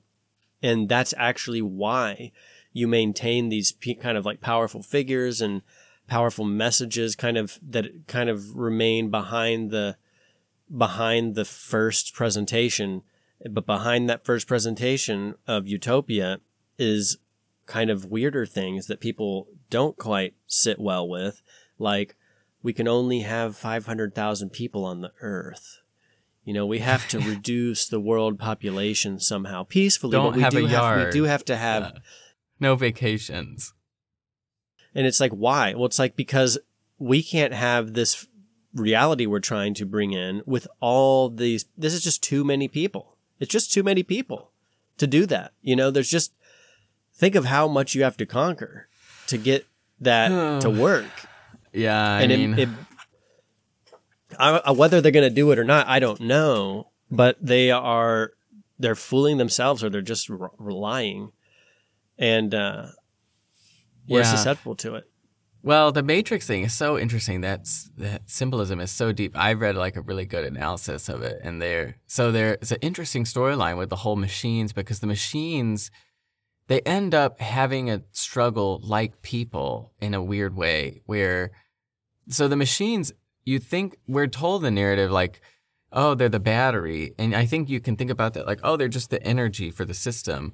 But then this person you know it's like the humans like aren't really the energy like just the biochemical energy. It's like the humans are like the life force. Like there's something that machines can't get. Like why couldn't they have just made their own energy like they're machines they could just get energy from the water or the earth or whatever you know like but they need the people like there's something about the people that they're trying to get Yeah, everything they're doing is a simulation of human reality, and it's like, Right. well, why even have that? You know, and it's like because, like, what happens to the people in the pods if the the software, the experience in the game isn't right? Like, do they start waking up in the pods? Like, they never really explain that necessarily, but yeah but maybe what it is too is that people like the Neo and Morpheus and like people actually start breaking out of that, and people start figuring out how to extract people from the Matrix on too high of a a level, an unsustainable level, and then the whole system breaks down. But then it becomes, but who cares? But then you have just like Snowpiercer, like we talked about last week. What is the kind of origin story of the Matrix world? Is that what we destroyed the world? A darkness came over the world, and they show Right. you We in the Matrix scorched the how the, world really is. Yeah. We scorched the skies. We did all this stuff, and you're like, huh? but That's the birth of ai actually that's the actual storyline the matrix is interesting yeah. So it's like, what are we? But it's interesting too because the the Yeah. that's what I was thinking. There's like a whole human narrative to the software. So you have the same dichotomy with the machine. So you have the people, like the literal people, and then you have the program people, like the hardware and the software. You know, and then you also have that with the machines because there's like literal machines in the real world in the Matrix, but there's also the programs in the Matrix, which are also machines in some sense. And it's interesting because in the Matrix, Mr. Smith has a very similar kind of narrative to uh, Neo, where Neo is trying to transcend the Matrix. He's trying to get out, you know, and then and then he becomes he tries to destroy the Matrix, but not destroy the Matrix. Like he realizes that there's an interesting whole narrative there. He's like realizes he has to become one with the Matrix. He has to become one with Mr. Smith. He can't defeat Mr. Smith. And so, but Mr. Smith has this other interesting parallel narrative where Mr. Smith is also trying to transcend the matrix. Like he's trying to infect the human programs. Like he's literally trying to leave the matrix. Like he tries to get out and go to the real world. And he does, which is really crazy. And so you, you see like how we're not that different. And that's the whole interesting thing about the matrix to me. It's like it paints the machines like there's not like the way the story is told like you can see it like two dimensionally like oh it's us versus the machines but then they play with you and they're like oh but you're like also like mr smith. Like mr smith is also kind of like neo. But the problem is that mr smith wants to destroy everything and then he thinks he can destroy neo which is like his ultimate downfall. And then at the end they kind of like merge in the you know finale of the whole trilogy. And it's interesting because that is like what you know and that's like the jungian thing to me. It's like it's the you know, transcending of opposites is like uh, that's the thing Neo does, and he dies a sacrificial death in that way. And but it you know creates lasting peace for everyone, and it creates a lasting peace in both the material world and the software world, which is the interesting part there. The software world doesn't go away. So it's just yeah, it's so interesting. Well, it's crazy because it's very much like it's so many stories are like that, like Star Wars bringing balance to the Force, and you know all these things. But I think there's something the matrix is a religion. I mean it's so intense because i kind of think maybe what you're saying is totally right. Here's another take that i kind of have. Yeah that's just a take that, yeah. that mr smith is this other kind of entity. And it's ultimately he's not there's no mr smith in a pod because right. he's a he program. exist out there yet yeah but there are but all the people which Mr. Smith can go into or become on a will, mm. you know, mm. he can take over people's bodies that are real people. So Mr. Smith is like the other world and it is like you could think of it as like the Nephilim, the demons, the angels, Satan. Mm. And he is not allowed you know to we don't see the spirits, right? We don't, but there's forces in, of principalities and darkness in high places. That's what you know, right. Bible says. But they don't take so you're like, form, yeah. But they don't. But but there is a line of conspiracy, more of the spiritual line of conspiracy people thinking that like a lot of this, like so. What it, remember, um, like what was the uh, Stranger Things was about? There's the same thing. You know, there's this other world, and it doesn't really touch this world, but it's like kind of real, but it's like not really real. It's kind of like a similar. It's almost like a mm-hmm. replication mm. of our world, but it's upside down and you know they present it as many people believe to be the case they present like this the mk ultra experience experiments as like trying to create a vessel or like this is the golem idea and the jewish tradition whatever that you're trying to create this vessel to let in the other world finally and physically into this world mm. and that that's why those the demons or the devils hate humanity and are warring against it is because they're jealous or they're mad that they are trapped in this other realm and they don't actually get to have this experience, have a body, be extended into like a real physical space, a new plane. Some people have the total opposite view that like this is the trap, you know, being trapped here, but we don't mm. know. So, but that's another explanation perhaps for the Mr. Smith archetype, which is that because I think there is a piece of our the way we're made up that can that has that other world in it. Like what is the mind? You know, how come I can you know, how come like let's say you struggle with doing drugs? I had this experience when I was having a little more issues back when I was younger.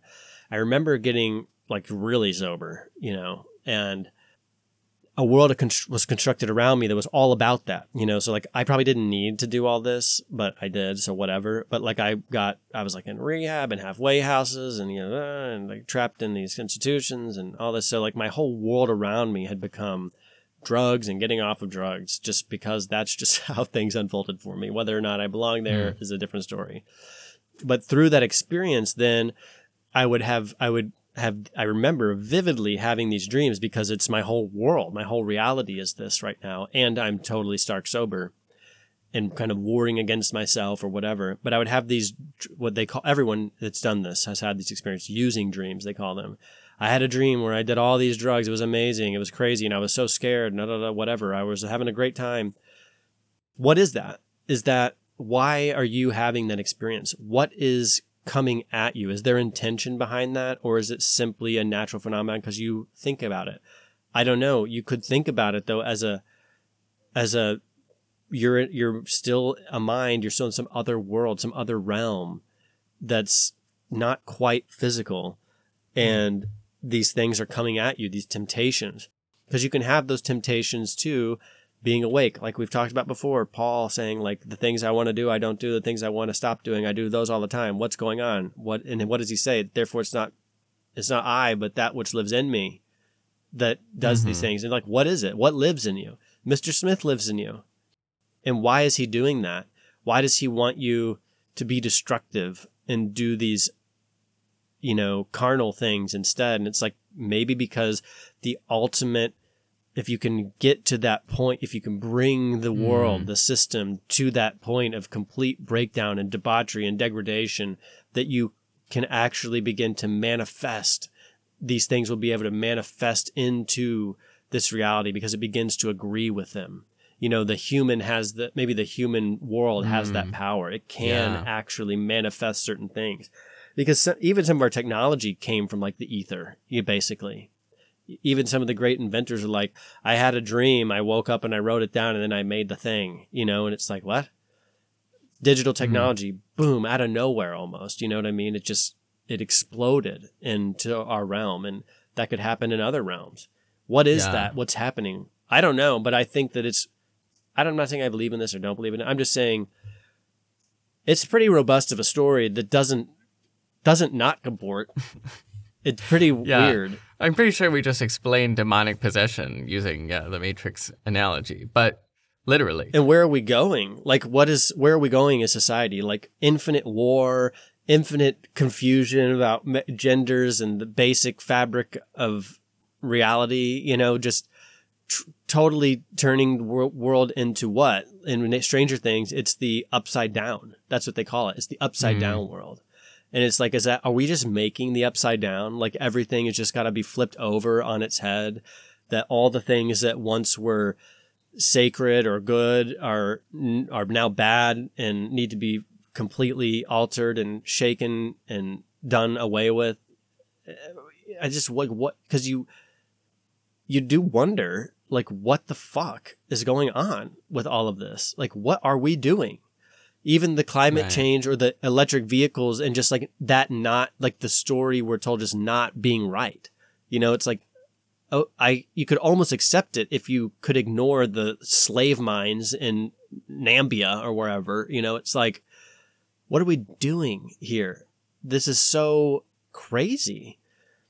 And I don't know. I literally don't know what the. I don't know, but I. But the black pill comes from that. That's what I'm saying. Like, I what is know. the destiny of everything? And do I? If if it's that big and powerful, like, is it the responsibility of some ind- group of individuals, an individual or whatever, to figure out how to undo it, or are you fighting the ocean, and that you're wasting your time, and that there's some other proper existence for uh, those of us because the image of Jesus, at least whether that's a real story or not, whatever, but the way they present him or that he is presented in the Bible, especially with such little detail in a way, you know what I mean? Mhm. Makes you go like, hmm, that guy, that might be how to do it, you know? Because he has his like followers are like, what about the money? What should we do with the money? You know, the Caesar's taxing us. And he's like, oh, good question. Hmm, whose face is on this coin? Caesar?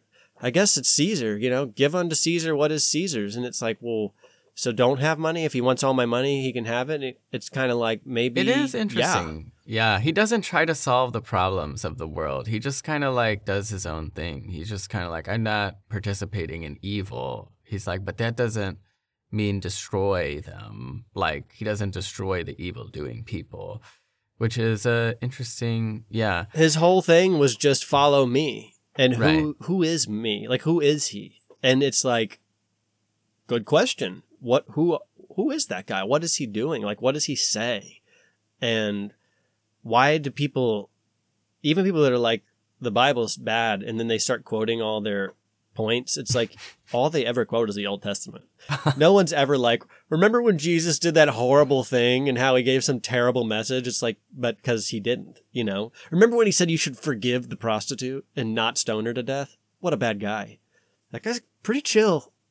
You know, he didn't like when the temple was turned into a market of money changing, but beyond that, you know, he was like, hey, you, follow me. Hey, you, you want to follow me?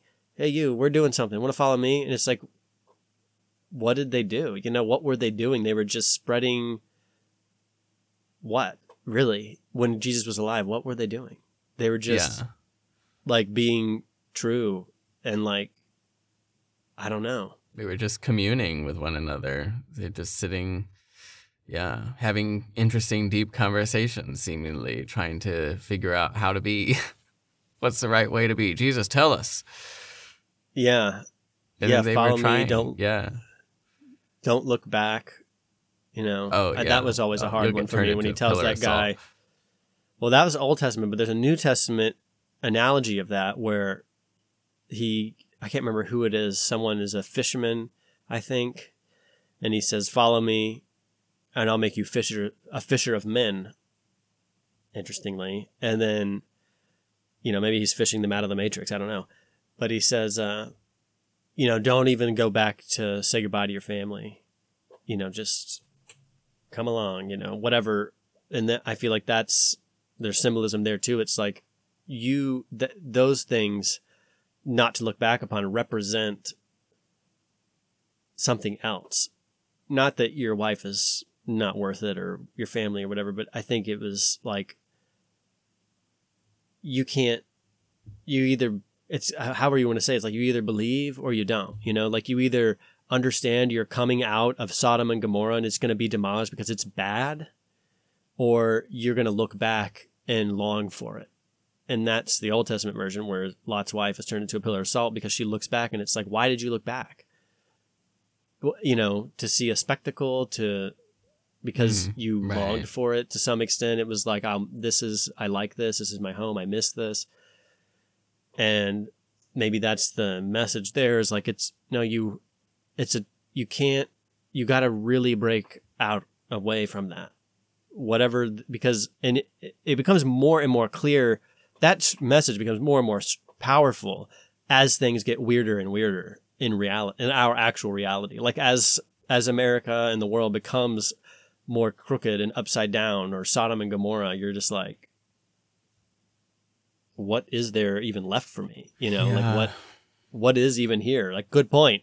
I guess i'll just leave. Like well, what are we doing? Let's do something else.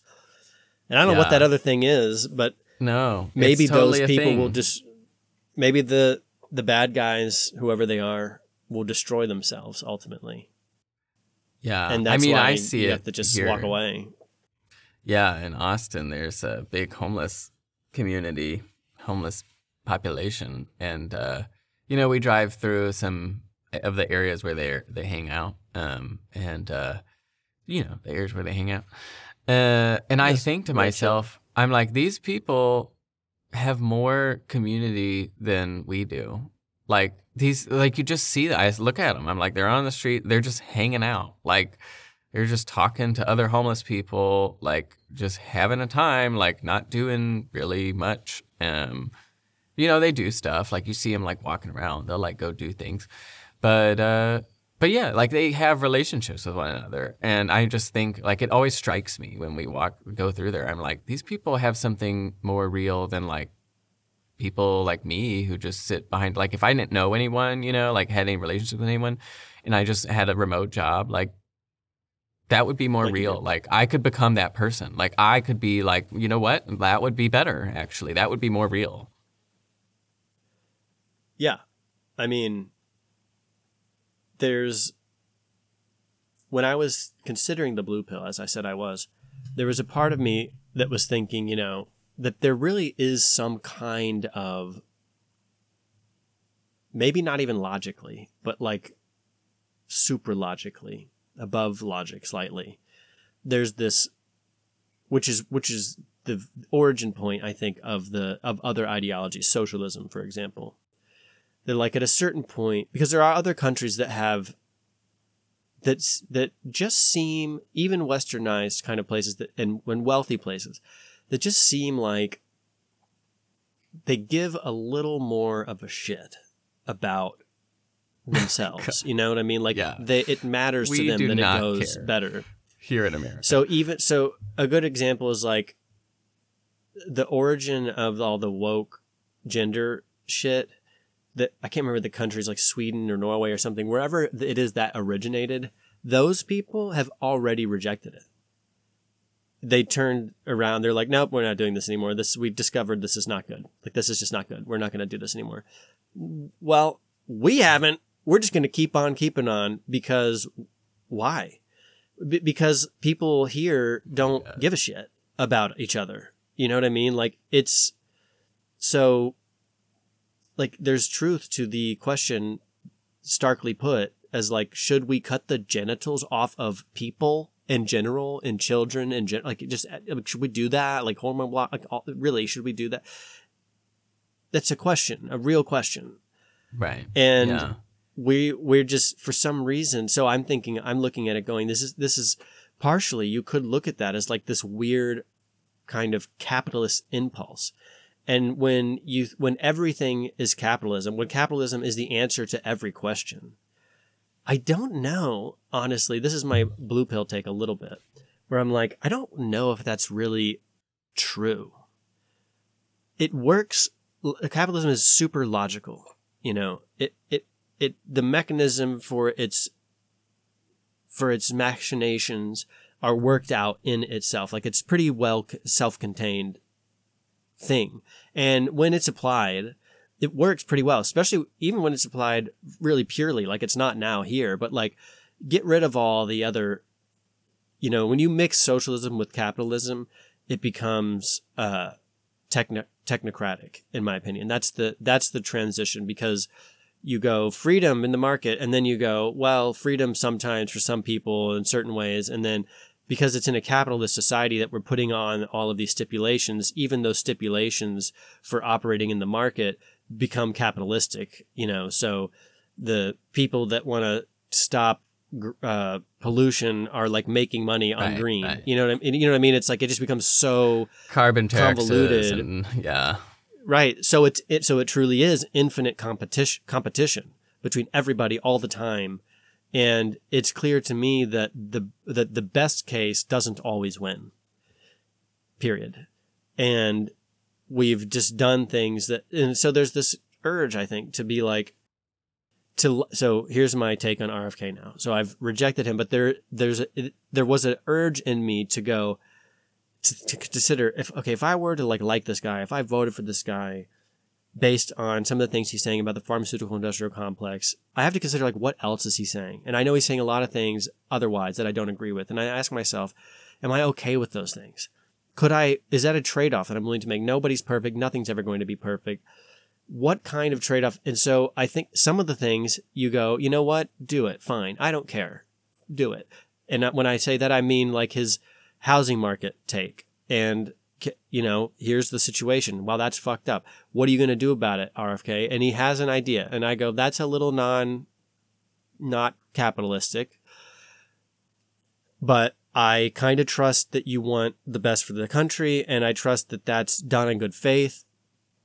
And i think that that would be helpful you know at least momentarily. Like yeah stop the interest rates for regular folks from being 20% on a mortgage like because that's just not okay. So we're just gonna yeah. go not doing that. We're gonna do 3% and we're gonna let you access the money. So if you want to get the house you can get the house. If you're gonna get the house otherwise you know at least do something. And that's one of those things where i'm like hmm okay whatever. You know it's so fucked. Do whatever do something. I don't know. What are you gonna do? You know maybe i'm okay with that. There's other things i'm not okay with uh, like I'm not okay with gun restrictions. I think that's a bad, bad, bad slippery slope. I'm not okay with his climate Nazism, which he apparently is a climate Nazi, and I don't like that. And I've just decided he's basically part of the plan. I don't know what his role to play is quite yet. I don't know if he knows what his role is quite yet, but I it did dawn on me that it is pretty freaking weird how many podcasts. Just this is a side note that he's been on. Tigerbelly, Joe Rogan, All In. Russell I mean, Brand. big, big, big. Theo Von, Russell Brand, these huge pod. And you know what I've discovered? If you listen to them, almost every single one of those podcasts that he's been on, the people on the podcast, the hosts, almost without exception, as far as I can tell, pretty much without exception. Maybe All In is a little more. There's a lot of hosts on that show, so there's a little more diversity of thought, I guess. Uh, almost all of these people are like basically emphatically like I would vote for you. I support you. That's interesting. Hmm. That's Yeah. really interesting. And I think there's two parts of it. One is half of those people are probably CIA. But the other part Oh of the interesting phenomenon there is that I think that he's whatever it is he's doing, he's doing it expertly. He is being really palatable. You know what I mean? Like, because I had that experience too. I listened to him and I went, boy, I would vote for you. Like, I support you. And I don't even support you, support you, because like what I've already said, like there's things that I don't support about it, but like I, sup- whatever vibe you're doing, I support that vibe. And now I don't. Well, it's like the Trump thing. I mean, it has that allure, like the same allure where Trump was like, I'm going to drain the swamp. I feel like RFK has that kind of energy. He's like, I'm going to destroy the three letter agencies. And you're like, do it. Like, yes, that needs to happen. yeah, be definitely be catastrophic, please. And uh anyways, I don't and that's what my- also scary, though. I mean, it's like, yeah. I mean, also, Trump didn't drain the swamp. So, I mean, if that's any indication of what RFK will be like, Well, he won't destroy right, exactly. agencies. So, But as Tim Dillon said, these monsters that we have running the world, living in the Hamptons, sipping their martinis at 11 a.m. Did you hear his recent podcast? He said, oh, "We need these people. If we don't have these people, we lose." And it's like, oh, that might be true. against so other I countries or. Just in yeah, on the world stage, like we have to have these. Like if our psychopaths don't do it, the Chinese psychopaths will. Like we Oh kind of need these yeah. freaks. And I'm like, oh wait a minute, that's probably right. So I think I really liked the the the Ron Paul revolution. What that's been so muddied, but like that was a simpler time. I mean, the ideas were like I think you could actually do a lot, just for example, by just lifting restrictions for small businesses to operate.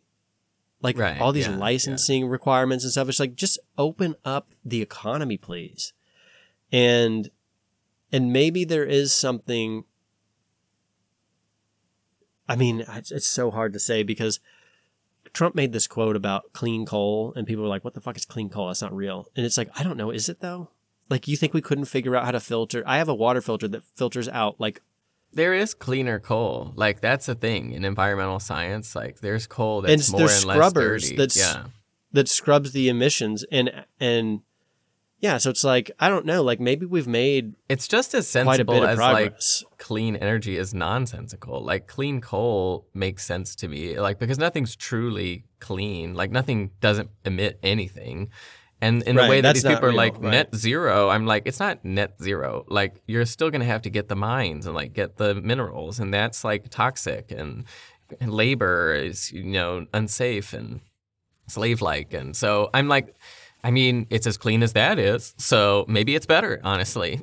like, Yeah, and I I think that like there's a there's yeah I think that if the world doesn't end, the answer is like just a more tangible life. Um, Yeah. I heard another person recently probably say that end the, though.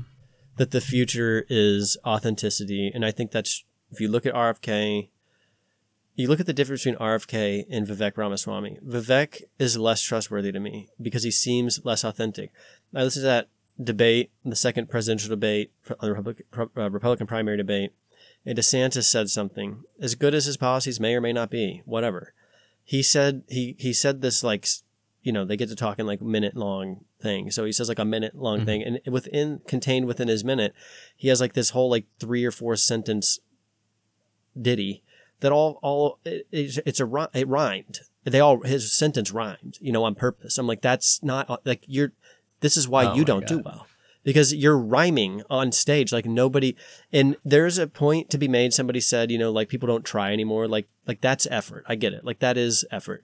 But like put your finger in the wind dude. Like people want authenticity. They want off the cuff. They want to Right. know Right. they want to trust you. They want to know who you are which is exactly what draws people to RFK because RFK and Vivek have similar, if not very different, but similar in ways messaging. And it's the same, it's that messaging that draws people to them. But the thing that's more palatable about RFK between him and Vivek is that Vivek is super wired and and and uh, He has a lot of prepackaged thoughts and ideas. Yes, very Yeah. yes. And I've noticed this listening to RFK a hundred times now on different podcasts. He also is doing that. You can't. It's hard to avoid that. When you find good points, you find things that you're like, "This is important to me." You'll say it over and over again. We we have one podcast and we still do it. You know, Yeah. where it's like, "We think this. We think this." Have we mentioned that we think this? It's like you're going to say the same things when you come down to your core. And uh, but he can also come off the cuff and say, you know, like, "What's the point of life?" Which is Yeah. a great Yeah. thing to say, you know. So uh, I don't, I just don't know, but um, I think a more But tangible life will be. yeah. Well, I just I can't. I I definitely don't support him. I'm waiting. I think there's a book I'm gonna have to read. Monica sent it to me. It's called. It's some. It's one of those like the real RFK or something like that, written by some author. Last name Oppenheimer. Kind of interesting. Um, oh, good.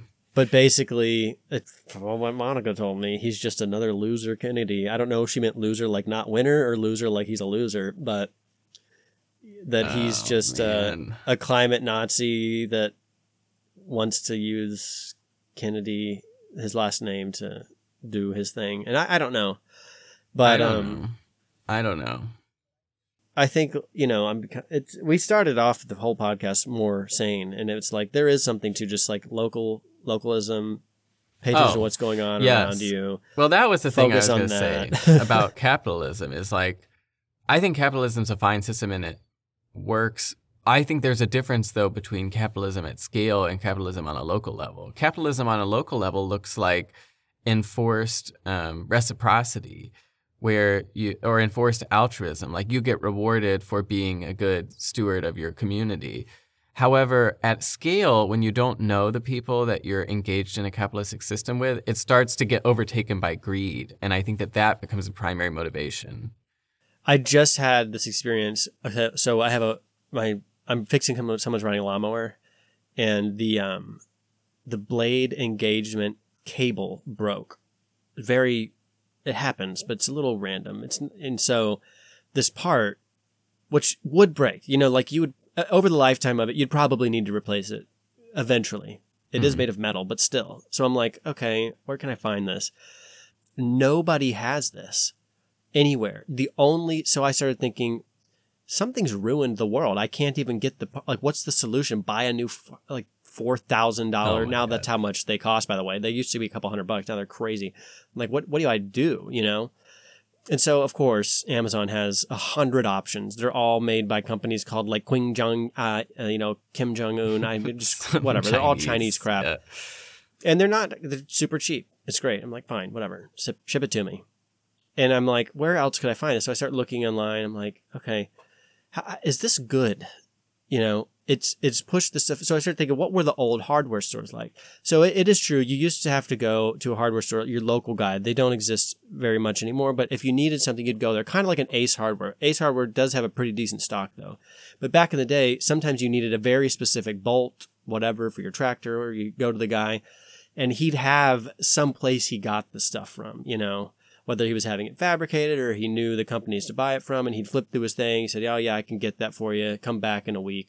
So it was still somewhat. It wasn't the the best, you know, necessarily. If you have a, a weird part you need, maybe it's it was never going to be in a store. So Mhm. Amazon hasn't ruined that for us. But then I start looking, and I'm like. I can buy this from these other online retailers. That's a little more local, right? Like this, at least I, it's not Amazon. It's something else. Maybe I go there and you'll constantly find that the product has got quadruple double the price than Amazon. And then you realize you also realize I can't tell if it's the same product or not. Because if you go to John Deere's website, by the way, John Deere itself, they're going to sell you the part for quintuple the price. But it has hmm. the same reviews that the ones on Amazon has. In fact, John Deere sells their part on Amazon too. And it's just this like right, right. like that's such a str- it's so weird to me just that we would let that happen Yeah. You know, no, it's people- literally the same reviews, by the way. It's called review syndication. Like they get synced Oh, to where the product is across all the different platforms that it's on. Yeah. and i don't even know if it was the same product i just know that the, the so like if i was like oh wow the reviews on amazon there was a piece on it that broke you know so i go to this other one and i'm like on it's just 50 bucks not 20 bucks and it's at this mowerparts.com and it's a s- it like uh, whether it's the same part or not, I don't know. But the same, the reviews are like, this part breaks. I'm like, what the fuck? So it's just, it must just be a thing. Like this part breaks. I don't know. Are they all the same product? What's going on here? Yeah. So, so what happens? Like Amazon turns into Google. It's just like ev- everything I've ever think of that I need, Amazon, I just go to Amazon. It's just there. I, I, I don't know if that's good or bad. Like, what has that done to commerce or the economy? Has it totally depersonalized it? I just don't know. You pretty much heard what I said. yeah. Yeah. Okay. You know, it's just it's just something odd about it. And you go, you know, you could look into it. You know, is Amazon even profitable yet? I heard that they don't make any money on Amazon store. No, they don't make a lot of money on the stores. Yeah, they make a little bit. It's all on their mostly servers. It's on yeah AWS. Yeah, which So it's like, why are you? So why are you? Why are Why are you running that this? business? Yeah, Why are you doing it? You don't make any money. What is going on? I don't understand. What like what are you doing? No, economies of scope. I've been saying this. I feel like it's the most underrated thing that never gets talked about in litigation. What is so? I know what economies of scales ah. is, is are is. What is economies of scope? I That's forgot. like you do one thing, and so it's easy to do another thing. Like, so it's like breadth of product offerings. So that's what Amazon is doing with the servers. It's like, well, we do all this other stuff. We could just do servers now. Like, well, because we already have a technology business. Like, we could just do other technology. Why don't we make other software? Why don't we make small business software? Why don't we make software for big enterprise businesses? You know, it's like, and that's a real problem because once you have a capital generating machine or you have access to capital or you have access to the labor or whatever, it's very easy to just mobilize it to do another little thing. Like that ball, it has like a positive feedback loop. You know, like once you get the ball rolling, you know, it's easy just to start snowballing down the hill. And um, Yeah, it does- that's a it problem with like it works that businesses. way. It's like why Google does everything. It's like that's an economy of scope issue. Yeah, especially when it's online stuff. So like, because I can see like, okay, I start I start like building people around here decks or whatever, and then people start asking, you know, if I can build them a small shed. It's like, yeah, okay, I'll do shed. It's like, do I have an economy of scope? It's like, well, yeah, but it's constrained by nature, like my abilities, and and as I and because it's, it's because those economies of scope that you're talking about have a, a degree of of being an economy of scale also where They have both the- to do- businesses. Yes, to do yeah. so to do the additional things on the internet doesn't necessarily you know so if i'm offering Yes, all things on the internet have economies of scale because of the widespread nature of them. internet and phone used to be offered by the same company and it was just a button so they didn't even have to hire another person to offer it you know Right. just okay click phone on and internet on for you okay thank you that'll be double the cost or and then tv they did they had cable too and would you like tv we could push tv button too and would you like a thousand channels or ten thousand channels we just push those buttons Right, it's So you zero have marginal cost this- for them. Yeah, Right. So yeah, and there's something. of Uh. But the scope is like you know things that would be otherwise like a like the traditional examples are like things that would be either waste products or, or just tangential things. You know, like they would talk about like uh, if you were a beef producer, like becoming a leather manufacturer would be Hmm. an economy of scope because you would have just thrown away the skin of the animal or you would have sold it as like a byproduct. Like, but it's actually cheaper for you to start the leather business than it is for someone else to buy that from you and then buy all the capital and machinery and whatnot and start the leather business because you are going to sell it at more than cost because that's how it's profitable for you. But you can get it at cost when you're the one making the beef. So that's why. well, you might be economies of scope saving money by not having to dispose of it. Like literally, exactly. actually, yeah. to break even would be to, to too. make money, because you're not paying the cost of whatever it was you were doing before that, burying it or something. Right. Yeah, that's it's And that's it's the a question. problem. You never hear anyone talk about it though. It's like people don't even know what economies of scope are, and I'm like, that's the more problematic thing to me. Like economies of scale, it would almost be fine if they were just like one thing. Like if you just did one thing really big, like who cares, you know? Like that's fine. What I don't like is that you do everything really big. it makes it seem like that monopoly is the natural end of capitalism in a weird way, though. When you let all those things run their course, yeah, you know. yeah. that like eventually because then eventually too you could be like like all these tech companies Well, with regulatory capture, it is, I think. I think when regulation can be bought, if that's also a part of the economy, then it monopoly is the natural end because without regulation on like and the regulation really is ideally just to enforce the rules of free market capitalism. is just to ensure that we stay as free as ca- possible. But when that's been bought and that's commoditized as well, then and that's part of the capitalistic system, then uh, yeah, you rewrite the rules, and then you don't have something capitalistic. You have uh, whatever you rewrote the rules to, which is something technocratic, Yeah. something yeah. capitalism allows for a lot of scammy behavior and i feel like that could be like one of the big issues with it. It's like it's just like how walmart like i always call it the walmart effect. They come in they have capital to do what they need to do. They don't make any money. They lose money but then everyone else goes out of business and they jack the price back up. And it's like that's scammy you know like that you're not fixing a problem. You're making a problem offering a solution and then once the problem disappears completely your problem disappears completely you just go back to being the problem you know and It's like government. it's, yeah. literally it is it's like so i and i that's that i don't like and i certain things are probably easier to be scammy about than other things you know like if you're a builder Yeah. and you build badly like that's you built bad you know you're you have it the proof is in the pudding as they say whereas Mm, you know yes. amazon somehow can operate and operate operate and at a loss and everyone thinks it's just this mega successful corporation and they're successful for a reason and they have the best prices and all this and it's like but really they're kind of running a scam on you and they're running a scam on other business owners and the scam involves convincing other scammers or people who are fine with scamming to fund them until one day they are profitable and we promise you'll get rich and what for everyone else you know Right, right. like well they'll buy stuff on amazon it's like well that's weird and then Yeah. is it any better because like i'm sure amazon in the next 10 minutes is going to tell everybody that they're net neutral but when kim buys a lipstick it comes in a box in a box in a box with like 25 bags of air that just oh all get yeah. like one amazon package of lipstick fills the trash can you know like it's Yeah. kind of crazy No. and we actually use our cardboard for other reasons but it's just it's like we're scamming we're this is all scams scams. Yeah, done by scammers. I mean, these Wall Street people are the biggest scammers of all. Did you know that the uh, CEO? This is the last thing I say because I got to go. The CEO of Goldman Sachs moonlights as a DJ. The CEO moonlights as a DJ, and not like he's just a little bit of a DJ. He's like a famous DJ. Like he performs at like big ass concerts and stuff. So if you just ever think about who's running these big financial firms, DJs, DJs, those are kind of people.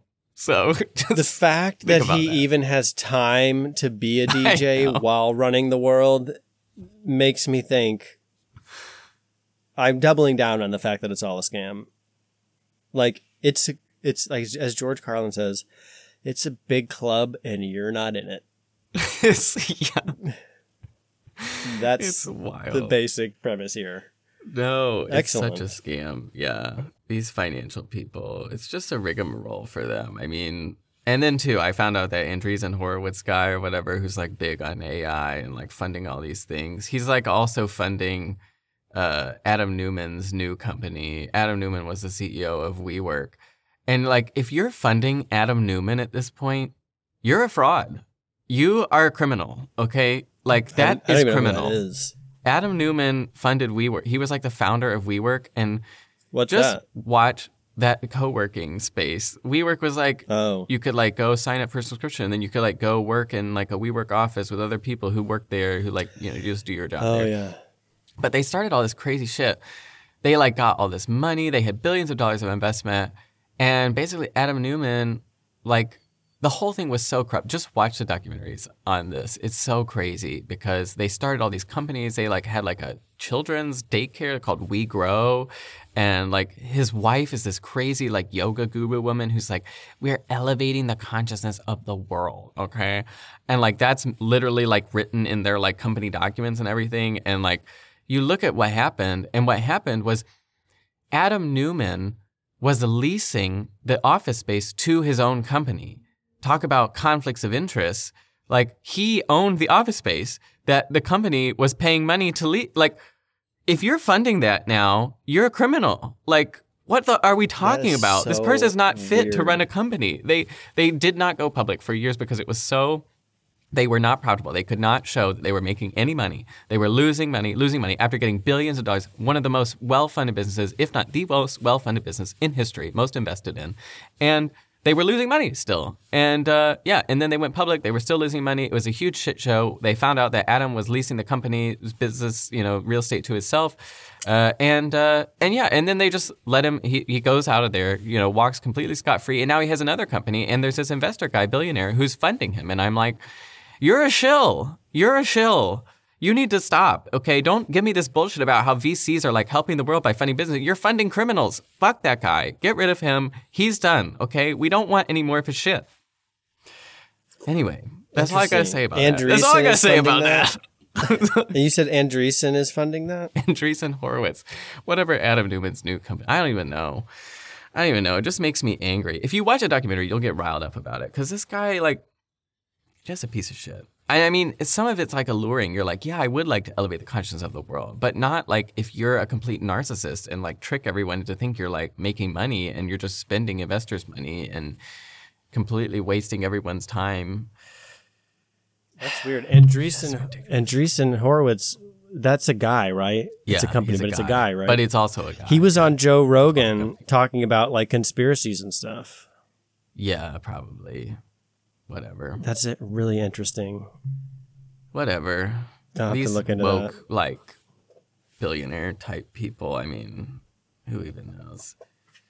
Who even needs knows? Who needs them? We're done.